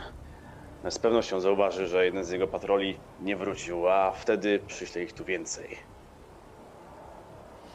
oj. Wyruszamy w Torgot, góry. jeszcze powiem, Torgot, e, no, bardzo poruszony tak naprawdę tutaj przemową e, Agrata, stanął, ko- ko- korzystając z tego, że Agrat przy nim e, był, stanął, powstał tak naprawdę, opierając się o stół i rzekł do niego, że jeżeli krasnoludzie Myślisz, że po tym wszystkim spocznę tu i nie pójdę z wami i że cokolwiek mogłoby mnie tutaj teraz zatrzymać? Mylisz się. Pójdę z wami, a jak będzie trzeba, to jeszcze cię poniosę. I Agrat oczywiście chciał to usłyszeć. I ty widzisz, że jego mina po prostu jest już od ucha do ucha. To, ten uśmiech jest. Chciał to usłyszeć. Klepnął na tyle, ile e, mógł, zdawał sobie sprawę, żeby nie klepnąć za mocno w twoje plecy. Klepnął i powiedział, A, tak. Bardzo dobrze. A wiesz, a twoja sława się poniesie jak pierdnięcie w mahakamskich sztolniach. I bardzo dobrze. I teraz wracamy do Widara i do Jana. E, Widar, kiedy powiedziałeś to, co powiedziałeś, czyli dokładnie to, o czym myślał również Jan już parę chwil temu. E, Ulf spojrzał się na was. Mamy tego świadomość. Opuścimy Kopang. Przezimujemy w górach. Są tu jaskinie, które znamy. Z dziada pradziada udawało nam się unikać spluwa pierdolony Han kiedy przyszli tutaj palić i mordować. Przetrwamy i szalonego. Wiemy o tym, że z Kopang nie zostanie kamień na kamieniu. Widar słysząc to i widząc, że tak naprawdę no, smutek, smutek i takie troszkę nawet zrezygnowanie w, w, w głosie właśnie przywódcy wioski, mimo swoich przytłumionych emocji e, doskonale wie, jak dużo może dać ludziom nadzieja. Także odzywa się głosem pewnym do, do przywódcy. Nie bójcie się. Bardzo możliwe, że już niedługo sporo się zmieni w klanie Drummond. Bardzo możliwe, że już niedługo klan wróci w prawowite ręce. Dala od tego samozwańczego lidera, jakim jest Lugos. Mężczyzna spogląda się na ciebie, jakby, jakby szukał czegoś. Jesteś Skeligijczykiem. Jesteś Drummond zdecydowanie. Ale nie, z pewnością cię nie rozpoznał. Janie, jakie twoje przemyślenia? Co chciałbyś zrobić? Jan, słuchając tych rozmów, e, rozmyślał oczywiście. Co tu jeszcze można zrobić? E, Czy można jakoś pomóc tej wiosce? E, Boi się trochę para, planu Turgota, w którym mamy prowadzić spętanego woja, wrogo nam nastawionego w góry, w deszczu, w wichurze, w nocy. Może będzie wiedział, gdzie iść. Tak. Śladem tego jego z kolegi. innego miasta. Nie, to, to już myślę, że zostało jakby wyjaśnione. Ludzie, którzy przybyli tutaj od Lugosa Szalonego, szukali dokładnie tego, po co wysłano was, czyli po receptury, które zostały skradzione zamordowanemu Kowalowi z klanu Tordaroch. I nomen omen został oskarżony o to Agrat e, i również jego ziomkowie przyklasnęli temu, co było niezwykle dla niego e, jednoznaczne. Niemniej jednak Torwald, czyli Kowal, który ostatecznie wynika na to, że to on zamordował Kowala z klanu Tordaroch, uciekł, zostawiając swoich kamratów na łaskę i niełaskę skeligijskich wojowników. I Bjorndal, Bjorndal jakby był pierwszym, który prawdopodobnie e, jakby był pierwszym ze względu na to, że to właśnie Agrat u Dobra, niego mieszkał. no więc Jan przebłysku, przebłysku pomysłowości mówi do zebranych. Ten pierwszy wojownik, ten pierwszy, który został ogłuszony, on nie ma pojęcia, że się znamy. Kiedy się obudzi, powiedzcie mu, że, że nie, nie macie pojęcia, kim jesteśmy i poszliśmy szukać tego samego, czego szukali oni. Może dzięki temu Lugos oszczędzi waszą wioskę. Może. Może tak być. Wydaje mi się, że może tak być. On nie Może widział dzięki tam, temu- tamtej akcji, gdzie ludzie atakowali jego kolegów, nie? Nie, widział, bo to by był ogłuszony. wyjść, no. To by mogło widział. wyjść. Tak więc powiedzcie, że to wszystko nasza wina. Że poddaliście się, chcieliście pomóc, ale wtedy wkroczyli, wkroczyliśmy wy, nieznajomi. I tyle. I mogli uratować mu życie w sumie, nie? Co? Dokładnie. I Tylko by potwierdziło ich I dobre to intencje. wy uratowaliście jego życie. Tak więc zajmijcie się nim, opatrzcie jego rany, a może zimy nie będziecie musieli spędzać w górach. A my tymczasem ruszajmy. Dobre. Dobre. Brzmi jak plan. Ulf zamyślił się, zasępił, jakby starał się odtworzyć sytuację, która miała miejsce. Spojrzał się na Bjorndala, Bjorndal na niego. Pojawiła się, widzisz to, Janie, to są dumni ludzie, odważni ludzie. Potrzebowali iskry, którą ty byłeś tą iskrą. Ale zastanawiają się, gdzieś się pojawia w nich pewna opcja, szansa. Chyba spróbują. Chyba spróbują. Panowie, chciałbym, żebyśmy jeszcze na sam koniec domknęli tylko taki techniczny temat, żebyśmy mogli na kolejnej sesji wyruszyć z Kopang w poszukiwaniu pewnego kowala z pewnymi recepturami. E, dlatego z pewnością, Agrat, będziesz chciał odzyskać swoje przedmioty. Wszystkie przedmioty udaje się znaleźć. Oczywiście twoja kuźnia jest odwrócona do góry nogami, już przeszukana na cztery różne sposoby. E, ale swoje rzeczy porozrzucane znajdujesz i jesteś w stanie je odzyskać. Torgot, będę chciał, żebyś miał e, inaczej. Mm, dodasz sobie dwa punkty życia Życie, dobra? Tak, chciałbym, żebyś sobie w takim razie będziesz miał trzy, jak dobrze kojarzę, tak? Tak, tak. Okej. Będziesz miał trzy.